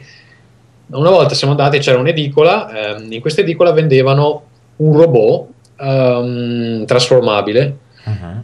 e um, questo robot trasformabile si poteva unire a un robot che avevo già e ho detto che figata, devo assolutamente averlo e allora rompevo le palle a mia mamma compramelo, compramelo e lei mi fa allora o uh, ti compro il robot o ti porto ai videogiochi stasera e io ero in questo dramma interno sì scusa molto brutto come ricatto, dico. Sì, no, infatti è una roba tremenda per un bambino. Tu dici, cazzo, robot e videogiochi, cosa faccio? Non, perché poi cercavo di, di, di valutarne le, eh, i pro e i contro, no? Dici, robot te lo te- tieni anche domani, il videogioco quando hai finito i soldi è finito, insomma. E quindi insomma pensa, pensa, eh, alla fine ho scelto di andare in sala giochi. perché c'era eh, Bionic Commando, che all'epoca c'era una fissa per Bionic Commando, e a me sono sempre piaciuti i giochi dove il protagonista ha un gancio che si può lanciare e si attacca, eccetera. E, infatti, infatti, mi piaceva anche Ninja Spirit dove c'è il gancio. Sì, e niente, state sala giochi, avevo tipo 1500 lire, una roba del genere e sono morto nel giro di 10 minuti e, e niente. Sarà molto triste. Che mi sono reso conto di essere un coglione che se si è avuto il robot si poteva giocare tranquillamente anche di me a me è venuto in mente. sì, sì, sì. A me è venuto in mente qualche giorno fa di quando spesi 100.000 lire, eh, quando insomma ero un bambino, quindi mi avevano regalato dei soldi, eccetera, eccetera, e ricordo che dissi ai miei genitori di comprare, ehm, di comprarmi con questi soldi Barcode Battle. Non so se... Oh, avete... sì, sì. Ecco. Eh... Di, di fama lo conosco. Ecco, allora io l'ho, l'ho, posseduto, anzi o meglio lui ha posseduto me dopo che l'ho acquistato perché mi sono reso conto che non era proprio il massimo. Non so se voi ne avete mai sentito parlare, fatto sta che era un, uh, un gioco eh, portatile dove, che praticamente era basato sui codici a barre dei prodotti. Eh, cioè, praticamente funzionava così. Tu ritagliavi il codice a barre dei prodotti, lo passavi di, sopra questo lettore che era incluso nel, nel, nel portatile, nel dispositivo portatile, e in maniera random tramite un certo algoritmo ti generava quelli che potevano essere dei nemici oppure dei, dei power up o, dei, o i protagonisti. Eh, il problema è che nella pubblicità chiaramente te lo facevano vedere super figo con mostri, robot, cose, cose fantastiche. Nella realtà era tutto numerico, cioè avevi uno schermo con dei colori fissi e dei, dei numeri orripilanti in, proprio in LED normalissimi eh, ed era difficile. Cioè io forse non sono mai andato oltre la prima sfida e ce n'erano tipo 60 forse. E insomma, con quei soldi lì mi sarei potuto comprare un Game Boy, un, qualunque altra cosa, un Game Gear, quello che era. Fatto sta che l'ho presa in quel posto e ancora mi ricordo di aver buttato al cesso quei soldi. Erano, è stato qualcosa di, per me, di, di assolutamente traumatico. E vi consiglio, se vi capita di dare un'occhiata a questa, a questa cosa, che magari se avessi avuto qualche anno in più avrei anche potuto apprezzare, sfruttando un po' di più l'immaginazione ci stava anche però era davvero un prodotto forse un prodotto giapponese per giapponesi. E io non essendo giapponese ma abbastanza sardo non, insomma non hai potuto apprezzare. No no no anche perché cioè, andare in giro con questa cosa era anche abbastanza grande brutta da vedersi. E non è che insomma dicevi dai giochiamo a questa cosa cioè tu vedi, leggevi dei numeri e gli altri bambini dicevano ma che cazzo vuoi farmi giocare? Cioè... penso, che per, penso che per immaginarti qualcosa con eh appunto con come si chiama il barcode scanner barcode butler Beh, ok. Marco Battle è più accattivante. E penso che per immagin- immaginarti quelle cose, anche se avessi avuto qualche anno in più, dovevi essere sotto l'effetto di potenti acidi comunque, perché io l'ho visto un po' come era fatto, è un po'... Non so, è come, come farsi una storia con una calcolatrice, ecco, più o meno. Sì, esatto, cioè era più, più o meno quello, cioè lo schermo di una calcolatrice, tu devi giocare con lo schermo della calcolatrice quando magari quella a fianco a Mario e vedi Mario che si muove, salta, prende i fiori e tu sei lì che guardi i numeri, cioè non lo so. E, eh... e lì ti rendi conto di aver sbagliato acquisto. Sì. oh merda. Non ero sinceramente abbastanza nerd eh, da bambino, neanche adesso, poi sono un grande amante dei numeri e della matematica, quindi insomma, al tempo è stato ancora peggio. Quindi non so, Luigi, Vittorio, vi è venuto in mente altro o Tommaso, non lo so. Eh... No, io direi che è tutto. Ok. Io direi, tramite anche l'ausilio di, di, Tommaso, di passare alla posta e ai commenti dei lettori. Oh, eh, finalmente. finalmente. la parte calda del podcast. Eh, questi commenti, dato che appunto Rincast è stato mm, il, credo che sia stato il primo podcast sui videogiochi in Italia, giusto? Così mi piace pensare. Così ti piace pensare, ok. Mentre noi siamo il primo podcast su retro gaming in Italia, modestamente. eh, no, eh, da, come dire, oh, chiederò a Tommaso la sua esperienza nei rapporti umani con i lettori, con gli ascoltatori, ecco, dato che arrivano dei commenti assolutamente discordanti, eh, che messi tutti assieme creano una cozzaglia di cose molto divertenti, perché se ne sentono di tutti i colori. Io ho deciso di iniziare con quelli che ci criticano, che sono anche la maggior parte, tra l'altro, no, non è vero, non sono la maggior parte, però... Ultimamente molti... c'è, di, c'è più di qualcuno, ok. Quello sì, sarà che prima ci scrivevano per farci complimenti e, sì, sì. e basta, poi lentamente hanno iniziato anche scrivendo, cioè hanno iniziato a scriverci per insultarci, ma questo secondo, è sempre positivo. Secondo me è una, cosa positiva. Comunque. Sì, no, l'importante eh. è che... Che, mi, pia- mi, piace stare sul cazzo qualcuno. Sì.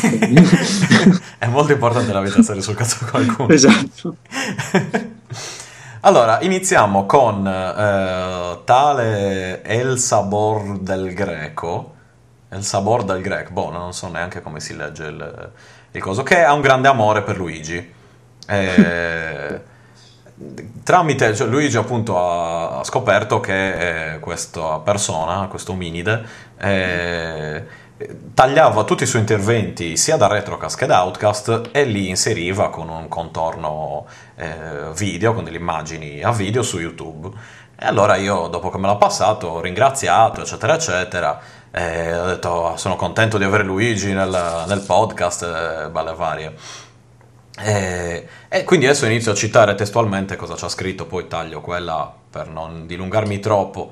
E dice: Immeritatamente, secondo me, riguardo all'avere Luigi nel podcast, un podcast che ha l'onore di ospitare Luigi Marrone dovrebbe quantomeno avere un minimo di organizzazione, preparazione e ritmo, cosa che, null- che non ha per nulla Retrocast.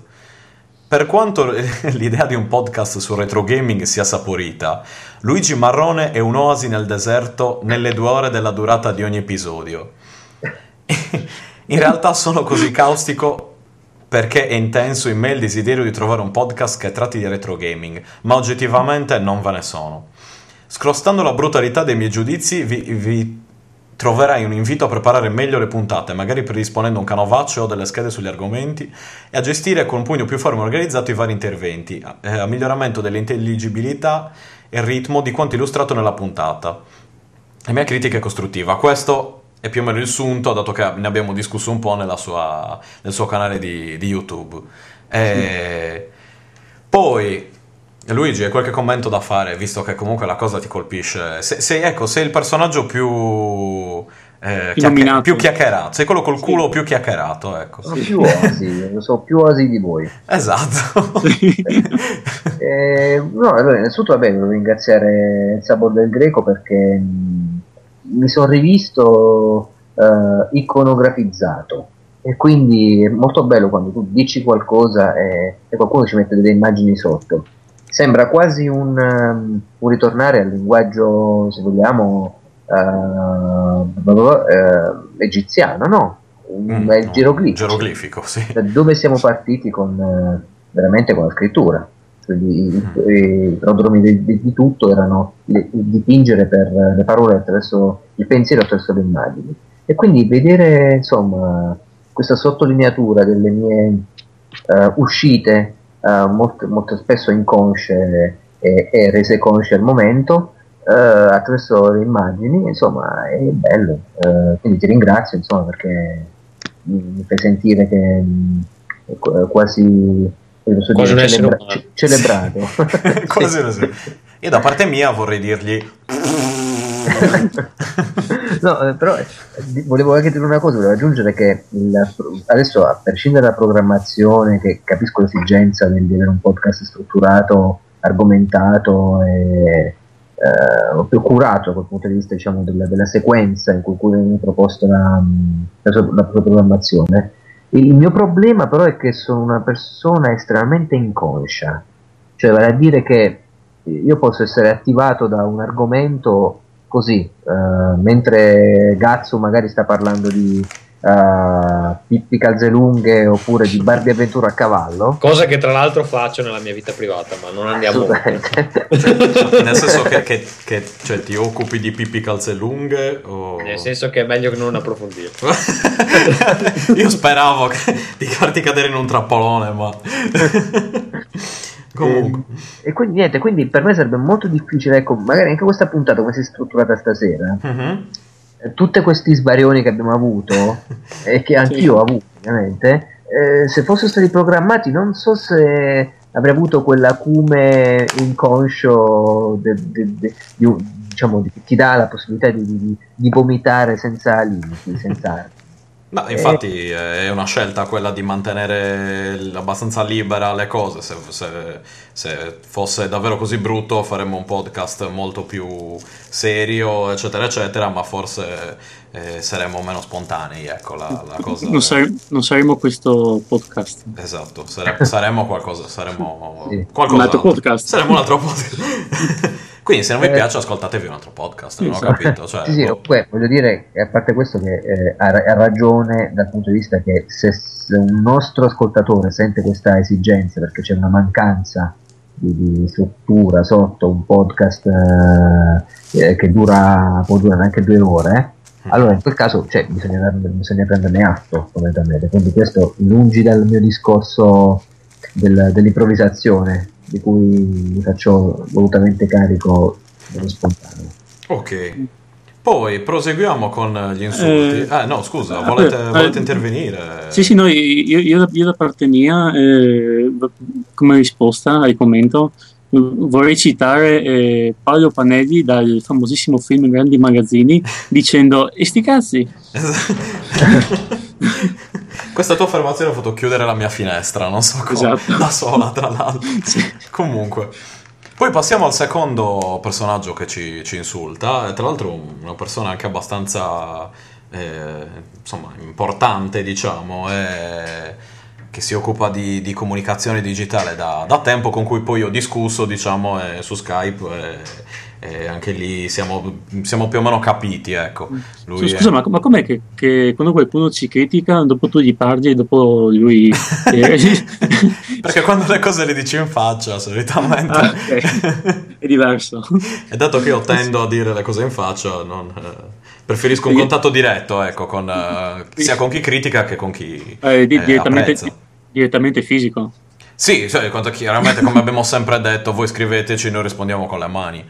Quindi esatto. questo è perché siamo degli esseri gretti. Eh, ecco, questa critica di eh, Maurizio Galluzzo eh, che critica anche Luigi, tra l'altro. Eh, quindi e che è Luigi? Adesso non possiamo criticarlo. No, beh, solitamente Luigi è abbastanza, eh, come dire, è il più... Eh... Ha un'aura protettiva. Sì, diciamo. esatto. sì. ha alzato gli scudi. esatto. no, allora, e ci scrive, Retrocast era partito con migliori auspici. Un podcast dedicato a retro gaming con ospiti in studio. L'idea era ottima, il tema sicuro. Ehm bla bla bla, voleva... Eh, ma per passare dall'azione, no, dall'idea all'azione ci vuole competenza e stile. Fare un podcast non è come registrare una chiacchierata tra amici, serve una struttura, dei contenuti, una tempistica. Il podcast è una continua risata nervosa di Luigi Marrone. interrotto ogni tanto da una specie di voce, de- di voce dell'oltretomba di Vittorio Alpanza che ha reali difficoltà di espressione. Sembra che impari ogni volta parole nuove come console, cal- cartucce e pad. Quando ne impara una nuova la utilizza a sproposito in continuazione. Si ha difficoltà tra risatine, suoni gutturali ed espressioni gergali. Eh, dif- ah, boh, questo l'ho scritto male. Rimanere all'ascolto per più di 10 minuti. Poi all'undicesimo ti chiedi, ma chi me lo fa fare?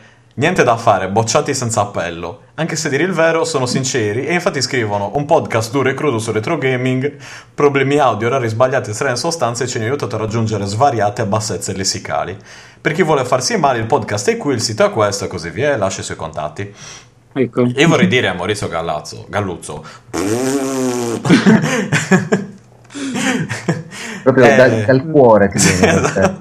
Anche a lui io sono, sono come dire, no- non risparmio delle belle parole per nessuno.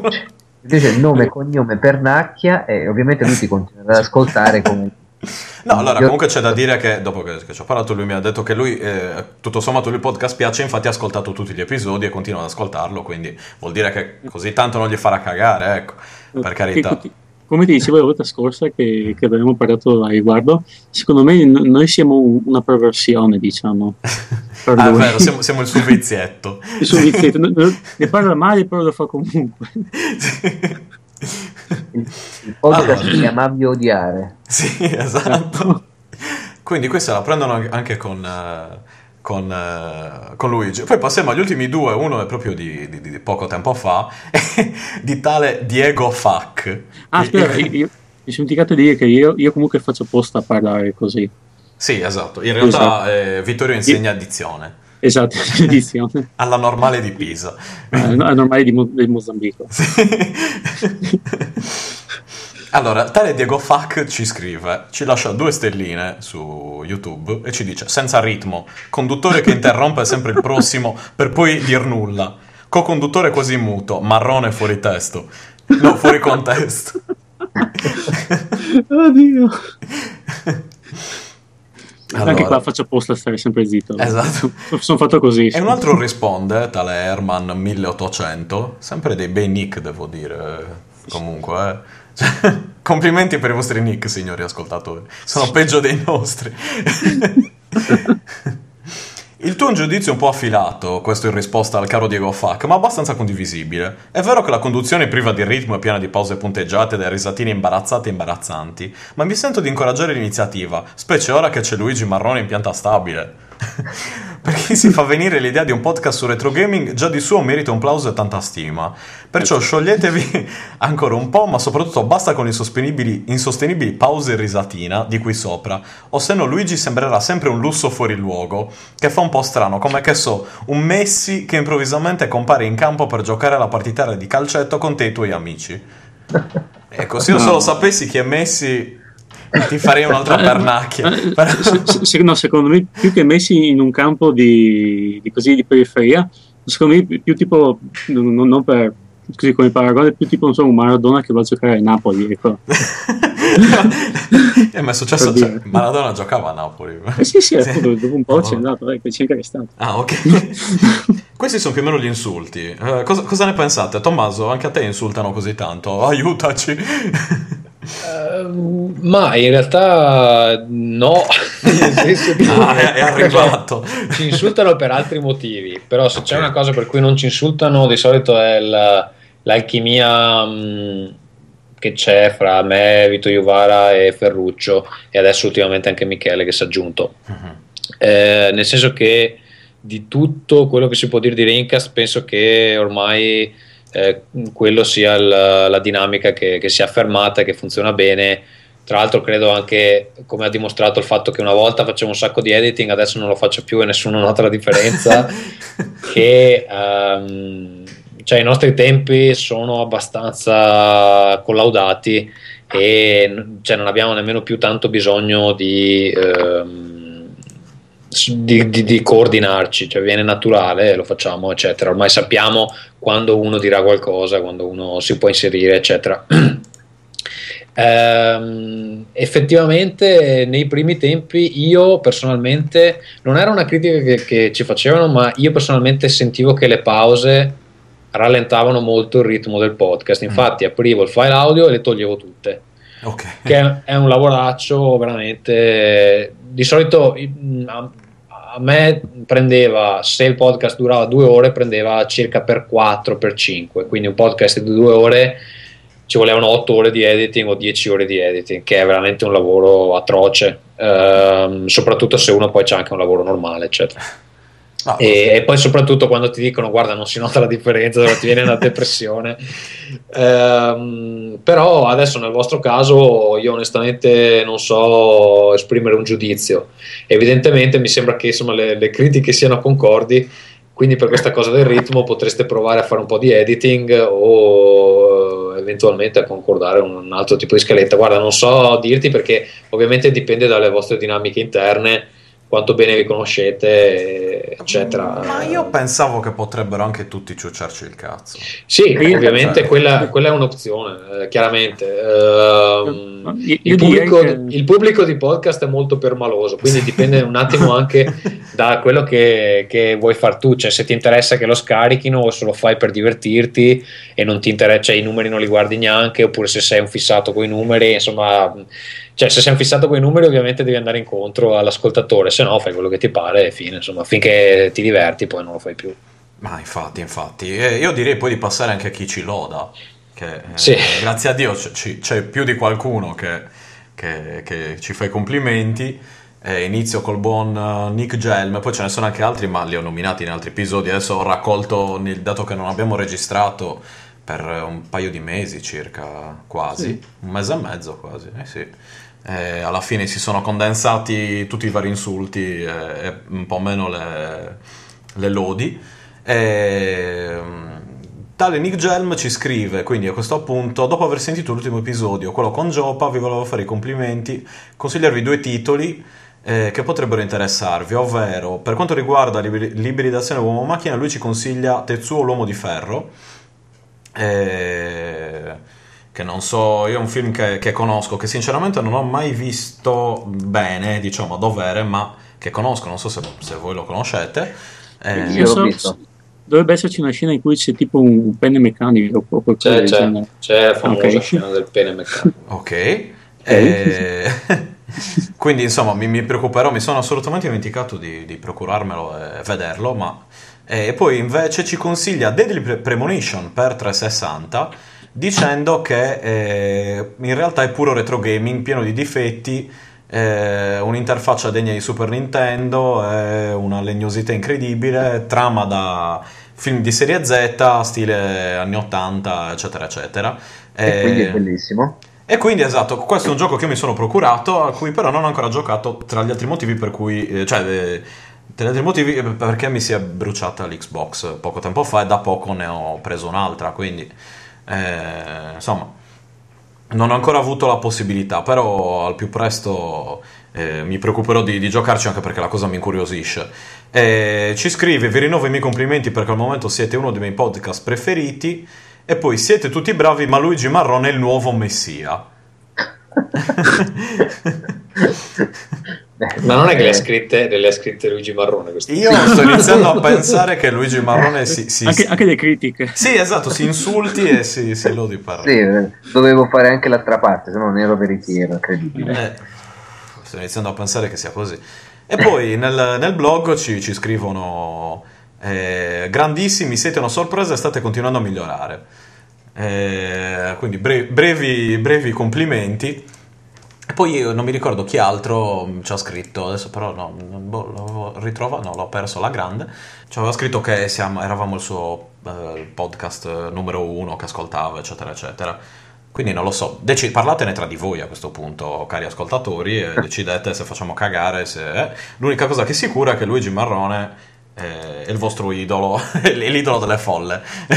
l'oasi messia. Esatto. Sì. cioè tu sei nel deserto del Gobi e trovi un oasi con Luigi Marrone che ti parla. Di quello che, Maradona. che ti parla di Maradona.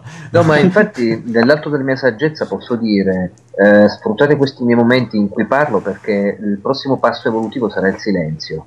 E quindi mi inviteranno ai podcast e non dirò nulla eh. neanche ciao ecco Luigi Marrone. Sì, saluto, silenzio. Okay. sarà una lunga pausa di mezz'ora. Farò, farò il Freeman della situazione.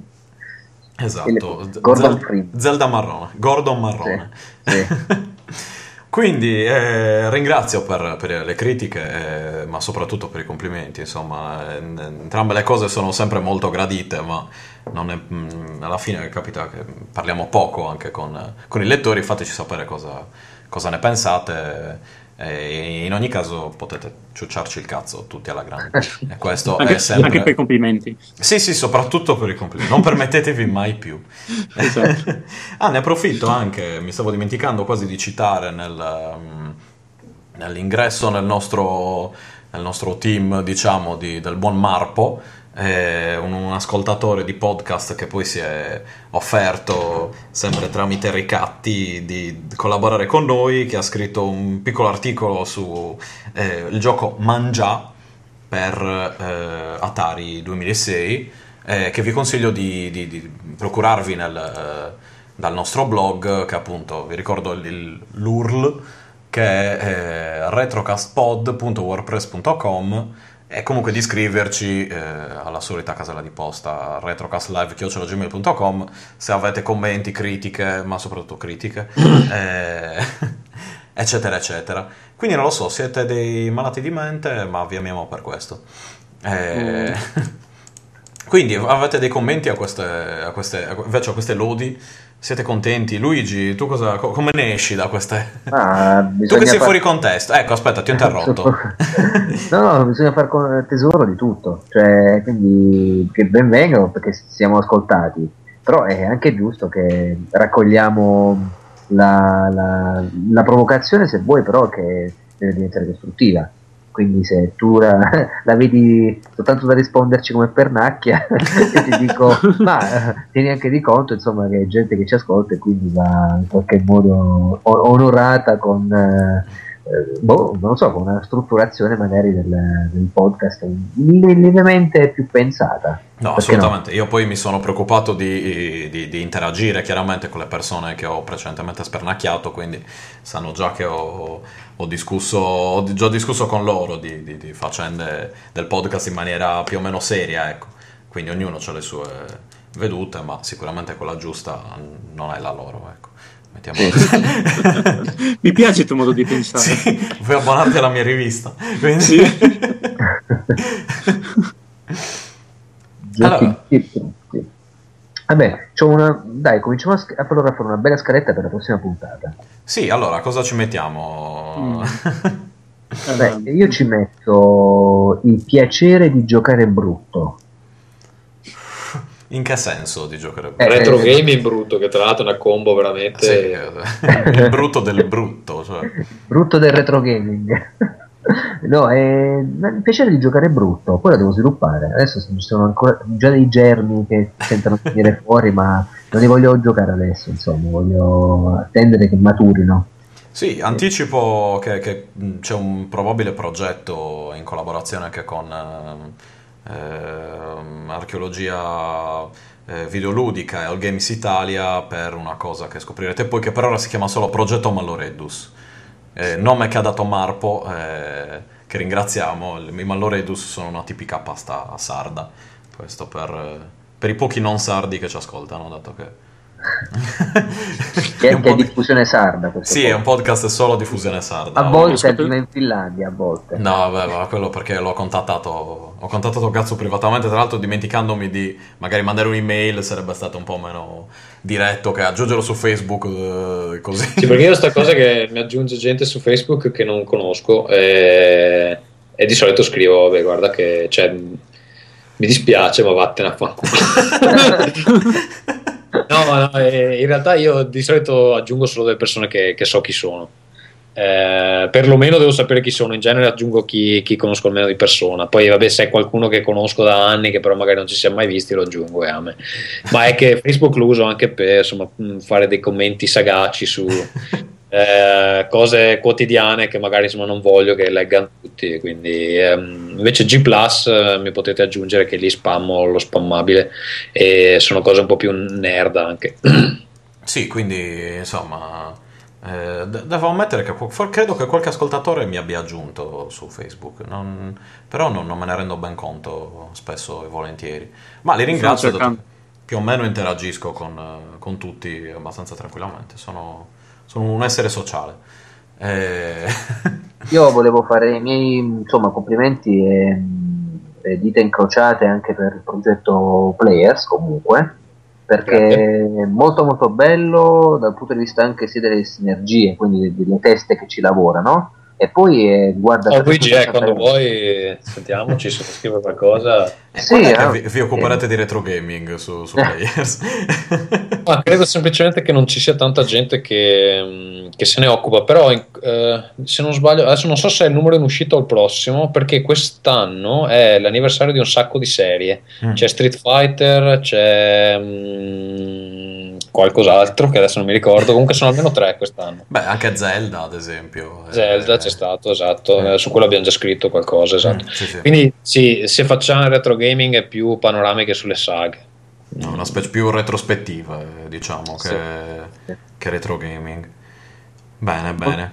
Eh. molto bello l'affondo che fate io dal punto di vista culturale lo guardo ehm, sulle iconografie quindi sugli artisti anche che lavorano nell'ambito dell'immaginario del videogioco molto molto bello davvero sono delle pagine mh, che hanno una caratura diciamo artistica molto alta e nobilitate anche l'arte trasversale a quella del videogioco eh, insomma che non tutti fanno non tutte le riviste le fanno eh. io Eh, parlerei eh, con. Mi fa piacere, insomma, cerchiamo di fare quello che gli altri non fanno, quindi. Sì, in realtà ogni tanto scazziamo perché mi sono accorto ad esempio in un numero perché noi una delle, una delle prerogative quando abbiamo iniziato detto "Gu- ragazzi non parliamo di figa perché figa. Però ehm, in realtà va a finire che il sesso ci finisce dentro perché vabbè, ovviamente essendo dei- delle componenti principali della vita delle persone va sempre a finire. Però c'è stato un numero eh, forse il 10 non so, mi pare che non è il- l'ultimo l'11 che è quello che, che è già fuori ma quello prima che c'era il fotografo con le donne nude il libro sul sesso di questo e la serie tv che parla di gente che scopa ho detto madonna ragazzi abbiamo proprio una combo incredibile 40 pagine su 100 di, di- di gente che, che fa sesso E Quindi, immagino che sia diventato anche il numero più scaricato, probabilmente. Eh, no, in realtà il- quello di più successo è l'ultimo. Comunque, eh, sì, in realtà non riusciamo a capire bene se sta cosa del sesso tira. Abbiamo, abbiamo in, in- in eh, per, le- per i prossimi numeri ci sono delle- dei fotografi abbastanza orientati in quella direzione, però con delle belle foto, quindi lo giustifichiamo in quel modo. Cioè, non, non tipo copertina di panorama che vende No. grazie alla non copertina. come copertina di panorama, una roba un po' più fashion, ma cioè, belle Io- Eh, Tommaso, volevo farti una domanda. sì. Eh, il- il- lo scrittore eh, che è più vicino a te, non che ti piace di più per quello che scrive o quello che ha fatto, ma uno scrittore che tu magari dopo aver letto diversi libri e esserti confrontato con la letteratura, dici questa persona si avvicina a me come sensibilità. Guarda, è una bella domanda perché proprio in questi giorni ho deciso di fare una cosa che è un pezzo che mi sto Ah, eh, riproponendo. E cioè io ho sempre avuto una certa passione per, di- per scrivere delle cose ehm, eh, di fiction, diciamo, però non sono mai riuscito ad andare eh, oltre il racconto breve. Eh, Mhm. Tra l'altro ho, anche un paio di, ho fatto anche un paio di cortometraggi a cui eh, ho scritto la sceneggiatura e ce n'è uno che non sono mai riuscito a realizzare che secondo me è una sceneggiatura bellissima però tecnicamente è abbastanza complesso da realizzare quindi non, non- sono mai riuscito a farlo è basato Sì. sul Paradise Lost di Milton non so se, se- ah. Sì, sì, paradiso per eh, no, però ho sempre fatto questi racconti brevi e eh, se tu ti ricordi c'era questa rivista prima di Bubble si chiamava ehm, scusa prima di, di Players si chiamava Bubble e lì avevo iniziato una rubrica che si chiamava Nero Ludico dove c'era una pagina con un racconto Sì, basato sui sì. videogiochi ehm, con insomma de- de- delle vicende abbastanza crude in genere e, e lì mi aveva ripreso un po' la voglia di, di scrivere. Scrivevo molto quando ero teenager, dopo ho smesso per un sacco di anni, lì avevo ripreso un po', poi ho smesso ancora. E adesso mi è venuta sta fissa che non sono mai riuscito a scrivere un racconto più lungo di qualche pagina. Ho deciso che ci voglio provare, voglio scrivere qualcosa di un po' più lungo. E proprio in questi giorni ho iniziato a mh, buttare giù una, una trama eh, che può essere sostenuta per un numero un po' più consistente di pagine. E guarda, mh, ho scritto oggi credo la seconda pagina, quindi è proprio un progetto all'inizio. Sì. Ehm, ovviamente in italiano e um, stavo pensando a seconda anche di quanto riesco a proseguire di farlo uscire a puntate sul sito di Players. Eh, farlo uscire a puntate poi se, se, viene bene magari raccoglierlo fare un ebook non so qualcosa del genere. Eh, però vediamo perché è proprio un progetto all'inizio ho, ho proprio lo, sch- lo, scheletro della trama e, e ho questo problema che secondo me riesco a creare dei personaggi interessanti che si sviluppano però nel, nello spazio di mezza pagina. E se è un po' più lungo ho delle difficoltà uh, proprio a, a, creare un intreccio sufficientemente complesso per, sì. per, un, un, insomma, per avere un respiro più ampio. Quindi stavolta ci voglio provare vediamo come viene. E se mi fa cagare non lo pubblico e se, se, viene bene magari lo rendo pubblico. Beh, magari non sei per i racconti brevi, ad esempio Lovecraft non è che scrivesse libri interi, scriveva cose brevi, ma che... Sì, vabbè, sono... però un racconto breve di Lovecraft sono 100 pagine, cioè già, no, già una roba così dipende. per me è un libro, insomma, rispetto a quello che è. No, Credo che il, il, racconto più lungo in assoluto che ho scritto devono essere 10-15 pagine, cioè mm, più di così non, riesco, non riesco proprio ad andare. Beh, è, è, una cosa che faccio più che altro per capire se riesco a sviluppare una trama un po' più estesa. Eh, sì. Secondo me no, però per il momento mi ha preso abbastanza bene e vediamo insomma se se si può sì, fare. Come, come, si evolve. Sì, vi do un'anticipazione, un, uh. visto grande scoop. Uh.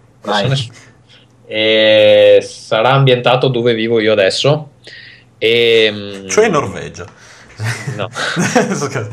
e credo avrà, avrà, degli elementi, diciamo, fantasy, però non sarà proprio, proprio così. Um, scusa, in realtà ho evitato completamente la tua domanda. Ma hai anche risposto, e... se vuoi cre- credo, no, credo che cioè, i miei racconti se li devo vedere a me piace scrivere un po' come Ammaniti. Ah, ok, Niccolo Ammaniti. Sì, eh, non è il mio scrittore italiano preferito, però vado sempre a parare lì, più o meno, come tipologia di personaggi, storie, eccetera. Sì, sì.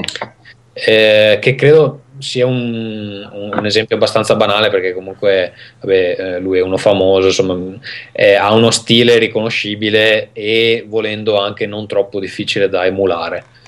Uh, però già riuscire a scrivere una roba di quel livello non sarebbe male, credo, e, e dubito di poter arrivare da, da quelle parti. Però insomma ci provo. Ci provo. Secondo me, ecco, um, se non so se qualcuno l'ha letto, c'è il libro del dottor Manhattan ehm, che ha un titolo lunghissimo. Quello degli anni 80? Uh, no, quello su uh, si chiama che, che, poi è aspetta, te lo dico subito. È che poi al destino non puoi mica dare sempre del tu. È una raccolta di racconti e secondo me lui scrive molto come Ammanito però non so, cioè, vabbè, poi ne, par- ne, parlerò con lui magari nel prossimo Rincast, visto che credo verrà. Ehm... Sì, l'ho sentito, si sente appunto Alessandro Apreda, ovvero il dottor Manhattan, anche nel, nel penultimo, anzi, sì, o, me- sì. o, meglio nell'ultimo Rincast. Sì, sì, sta, abbiamo iniziato a discutere oggi per il prossimo episodio, credo verrà anche nel prossimo. Ah, bene, bene. E, mm, e, niente, lui scrive abbastanza come Maniti. Eh, secondo me è uno stile interessante perché è molto italiano eh, non credo che potrei scrivere come Stephen King semplicemente perché non, non, sono, non, non vivo nel Maine, credo. Beh, ma forse viste anche le ultime cose un bene. Che... no, a dire il vero, cioè... l'ultimo libro di King è bellissimo. Eh. Ah, cioè... L'ultimo non lo conosco, però diciamo l'ultimo periodo non è che fosse... C2263, quello sull'assassino di Kennedy, è veramente mm. bellissimo. Sono 800 pagine, me le sono mangiate in una settimana veramente bello. E, e, sono uno che comunque a cui non piaceva molto l'ultimo periodo suo quindi eh, se vi capita leggetelo perché è bello. Eh, vabbè basta comunque. credo di aver tutto.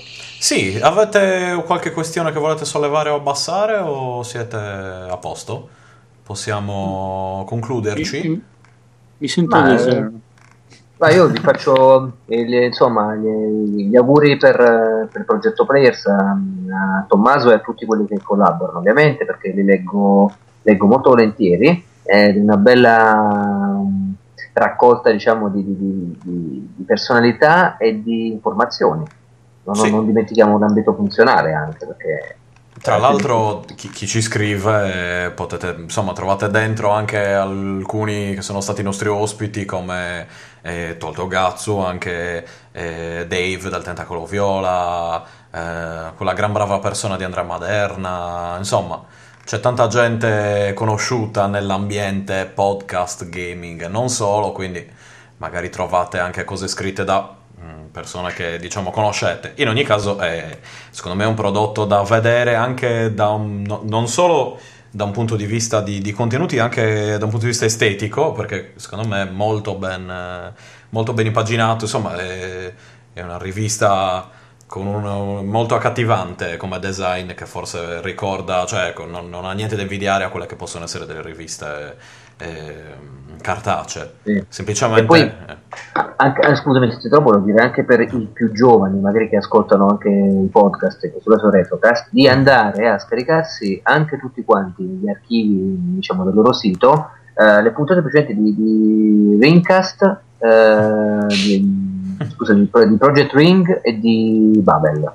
Ah sì, eh, Project, Project Ring secondo me era la, uh, il progetto più radicale di tutti. Sì. Perché quando è uscito era un periodo in cui veramente nessuno, tranne Super Console un po', che era stata la nostra fonte di ispirazione, faceva cose del genere, ma poi l'avevamo spinta molto di più e ci sono degli articoli che a leggerli ancora oggi sono veramente eccellenti su analisi molto approfondite di videogiochi. È una rivista che non può basare molto sull'aspetto grafico perché all'epoca semplicemente lo impaginavamo in Word, quindi insomma che aspetto grafico puoi dargli. Uh, quindi è tutto basato sui testi, secondo me molti sono ancora attuali e, e anche molto divertenti perché insomma c'era dei personaggi che purtroppo hanno deciso di fare altro poi nel, nel, tempo che secondo me scrivevano veramente bene tipo Gianluca Belvisi sarebbe Sator che secondo me è uno scrittore eccezionale ma poi adesso lui fa altre cose fa il trader finanziario una roba del genere. Quindi ha lasciato un po' il, il campo. Mm però veramente belle le cose sono, sono, ancora recuperabili. E quelli li potete recuperare da um, mm, www.parliamodivideogiochi.it c'è un link da qualche parte sui pdf di Ring potete scaricarli da là Bene, bene, padre. quindi... Era, ve lo dico perché mh, ogni volta lo rinnovo a Gazzo, ogni volta che ci sentiamo, un motivo molto semplice, perché c'era una voglia di portare il videogioco su un altro livello, a livello di discussione e di analisi. Eh, sì, ma poi, poi, non ci ha cagato nessuno, c'è passato. eh, ma I tempi non erano maturi. Eh, I tempi non erano maturi, effettivamente. Forse è, gi- è, giusto che sia stata anche quell'evoluzione eh, così. Poi, ripeto, ah, guarda, a me fa piacere esserci stato, però effettivamente i tempi erano un po'. Mm, cioè, non erano esattamente. Ma i vecchi eh, progetti si possono sempre riprendere. Poi, Perché l'altro. secondo me è partito in un periodo in cui sembrava che i videogiochi stessero diventando qualcosa era il periodo in cui è uscito Rez, Silent Hill 2, mm. Ico. Sembrava che stesse diventando una cosa meravigliosa e poi c'è stato un, uno stop per alcuni anni e poi forse adesso un po' sta riprendendo. Però Speriamo. sì, è stata una falsa partenza, diciamo, in quel periodo lì. Bene. Però bella. Però bella. Bella, bella. Quindi, Ringraziamo il buon Gatsu per, uh, che io continuo a dire alla sarda, molto probabilmente, ma senza rendermene conto, ma vabbè, eh, per la sua partecipazione, per il tempo che ci ha dedicato eh, Niente, a questo podcast. Spero che ti sia, ti sia, divertito, che ti sia interessata la cosa, poi... Eh... Ovviamente ho avuto modo di parlare della mia visione della fantascienza, che non vedo l'ora di riascoltare per sentire quanto sono intelligente. Ok. allora, quindi ringrazio te, ringrazio ovviamente Vittorio e, e Luigi, il nostro messia, il, la nostra sì, oasi grazie di, a te, grazie a voi, di saggezza e i nostri ascoltatori tutti che sempre ci, ci deliziano. E niente, quindi ci sentiamo al prossimo episodio eh, per altri eventuali eh, novità. Sì, altri eventuali insulti soprattutto, sì. Esatto. ciao a tutti, a presto. ciao ciao ciao ciao ciao ciao ciao ciao. ciao. ciao. Più o meno umani, più o meno umani, vediamo un po', qua è a posto. Ok, ci siamo tutti? Sì. Yeah. Sì. Ok, bene, allora direi di iniziare. Ok, Allora, benvenuti amici del Proibito a questo nono episodio di Retrocast. È un episodio un po' meno videogiocoso, un po' più... mm, come dire... Ok, mi sono piantato, andiamo bene. Cominciamo bene. Oh, la prima volta che mi succede, dai. Allora, ripetiamo. Questo è metti e dopo in fondo. Sì, sì, sì, beh, ovviamente. Drinka un po' di cannonau. No, no, no, ci manca solo quello. Guarda, oggi mi tengo sobrio perché ho avuto un fine settimana... Cos'è il Cannonau? Una roba sarda? Sì, il vino, il vino sardo mortale. 8000 gradi. che io ne reggo due bicchieri e poi sono sbronzo. No, ho avuto una serata impegnativa questo, questo sabato e ho vomitato l'inverosimile, quindi per un po' no- sì, sì, per un po' non berrò, per un po' tipo un- due giorni. Quindi, eh, comunque, rincominciamo. Eh, Eh, Per, per curiosità, come è il volume? il- te ti sento Buono, perfettamente. buono, sì, sì. Eh, perfettamente. vabbè. Perché mi ha detto che eh, di solito un volume è tipo eh, sottofondo in un locale jazz. non so. No, no, no, ti sento, forse quello che sento più basso è Luigi, che però sento comunque bene. Aspetta che mi avvicino un po'. Come Mhm. va adesso? Un po' meglio? Boh, Va un Secondo po' me, non, non- secondo me non ti sei proprio mosso e ci stai cercando di invogliare. No, è che eh, io posso provare a mettere la- il microfono se volete, però se sentite tipo un rumore di sirena Silent Hill, allora ho, ho un problema con, con il microfono. Va Un bene, attimo, proviamo. vai. Proviamo. Ah. Ragazzi, Ah, ok, aspetta. com'è? ok, perfetto, aspetta, però forse prova a parlare Luigi. Mi senti adesso? Sì, un Pronto? po' metallico, io ti sento, sì. Se, dimmi un po', cioè se no la tolgo, eh, torno come prima. Forse era meglio come prima, cioè ti sente meglio come qualità, però sei un po' metallico. Metallico. Ditemi voi, ragazzi.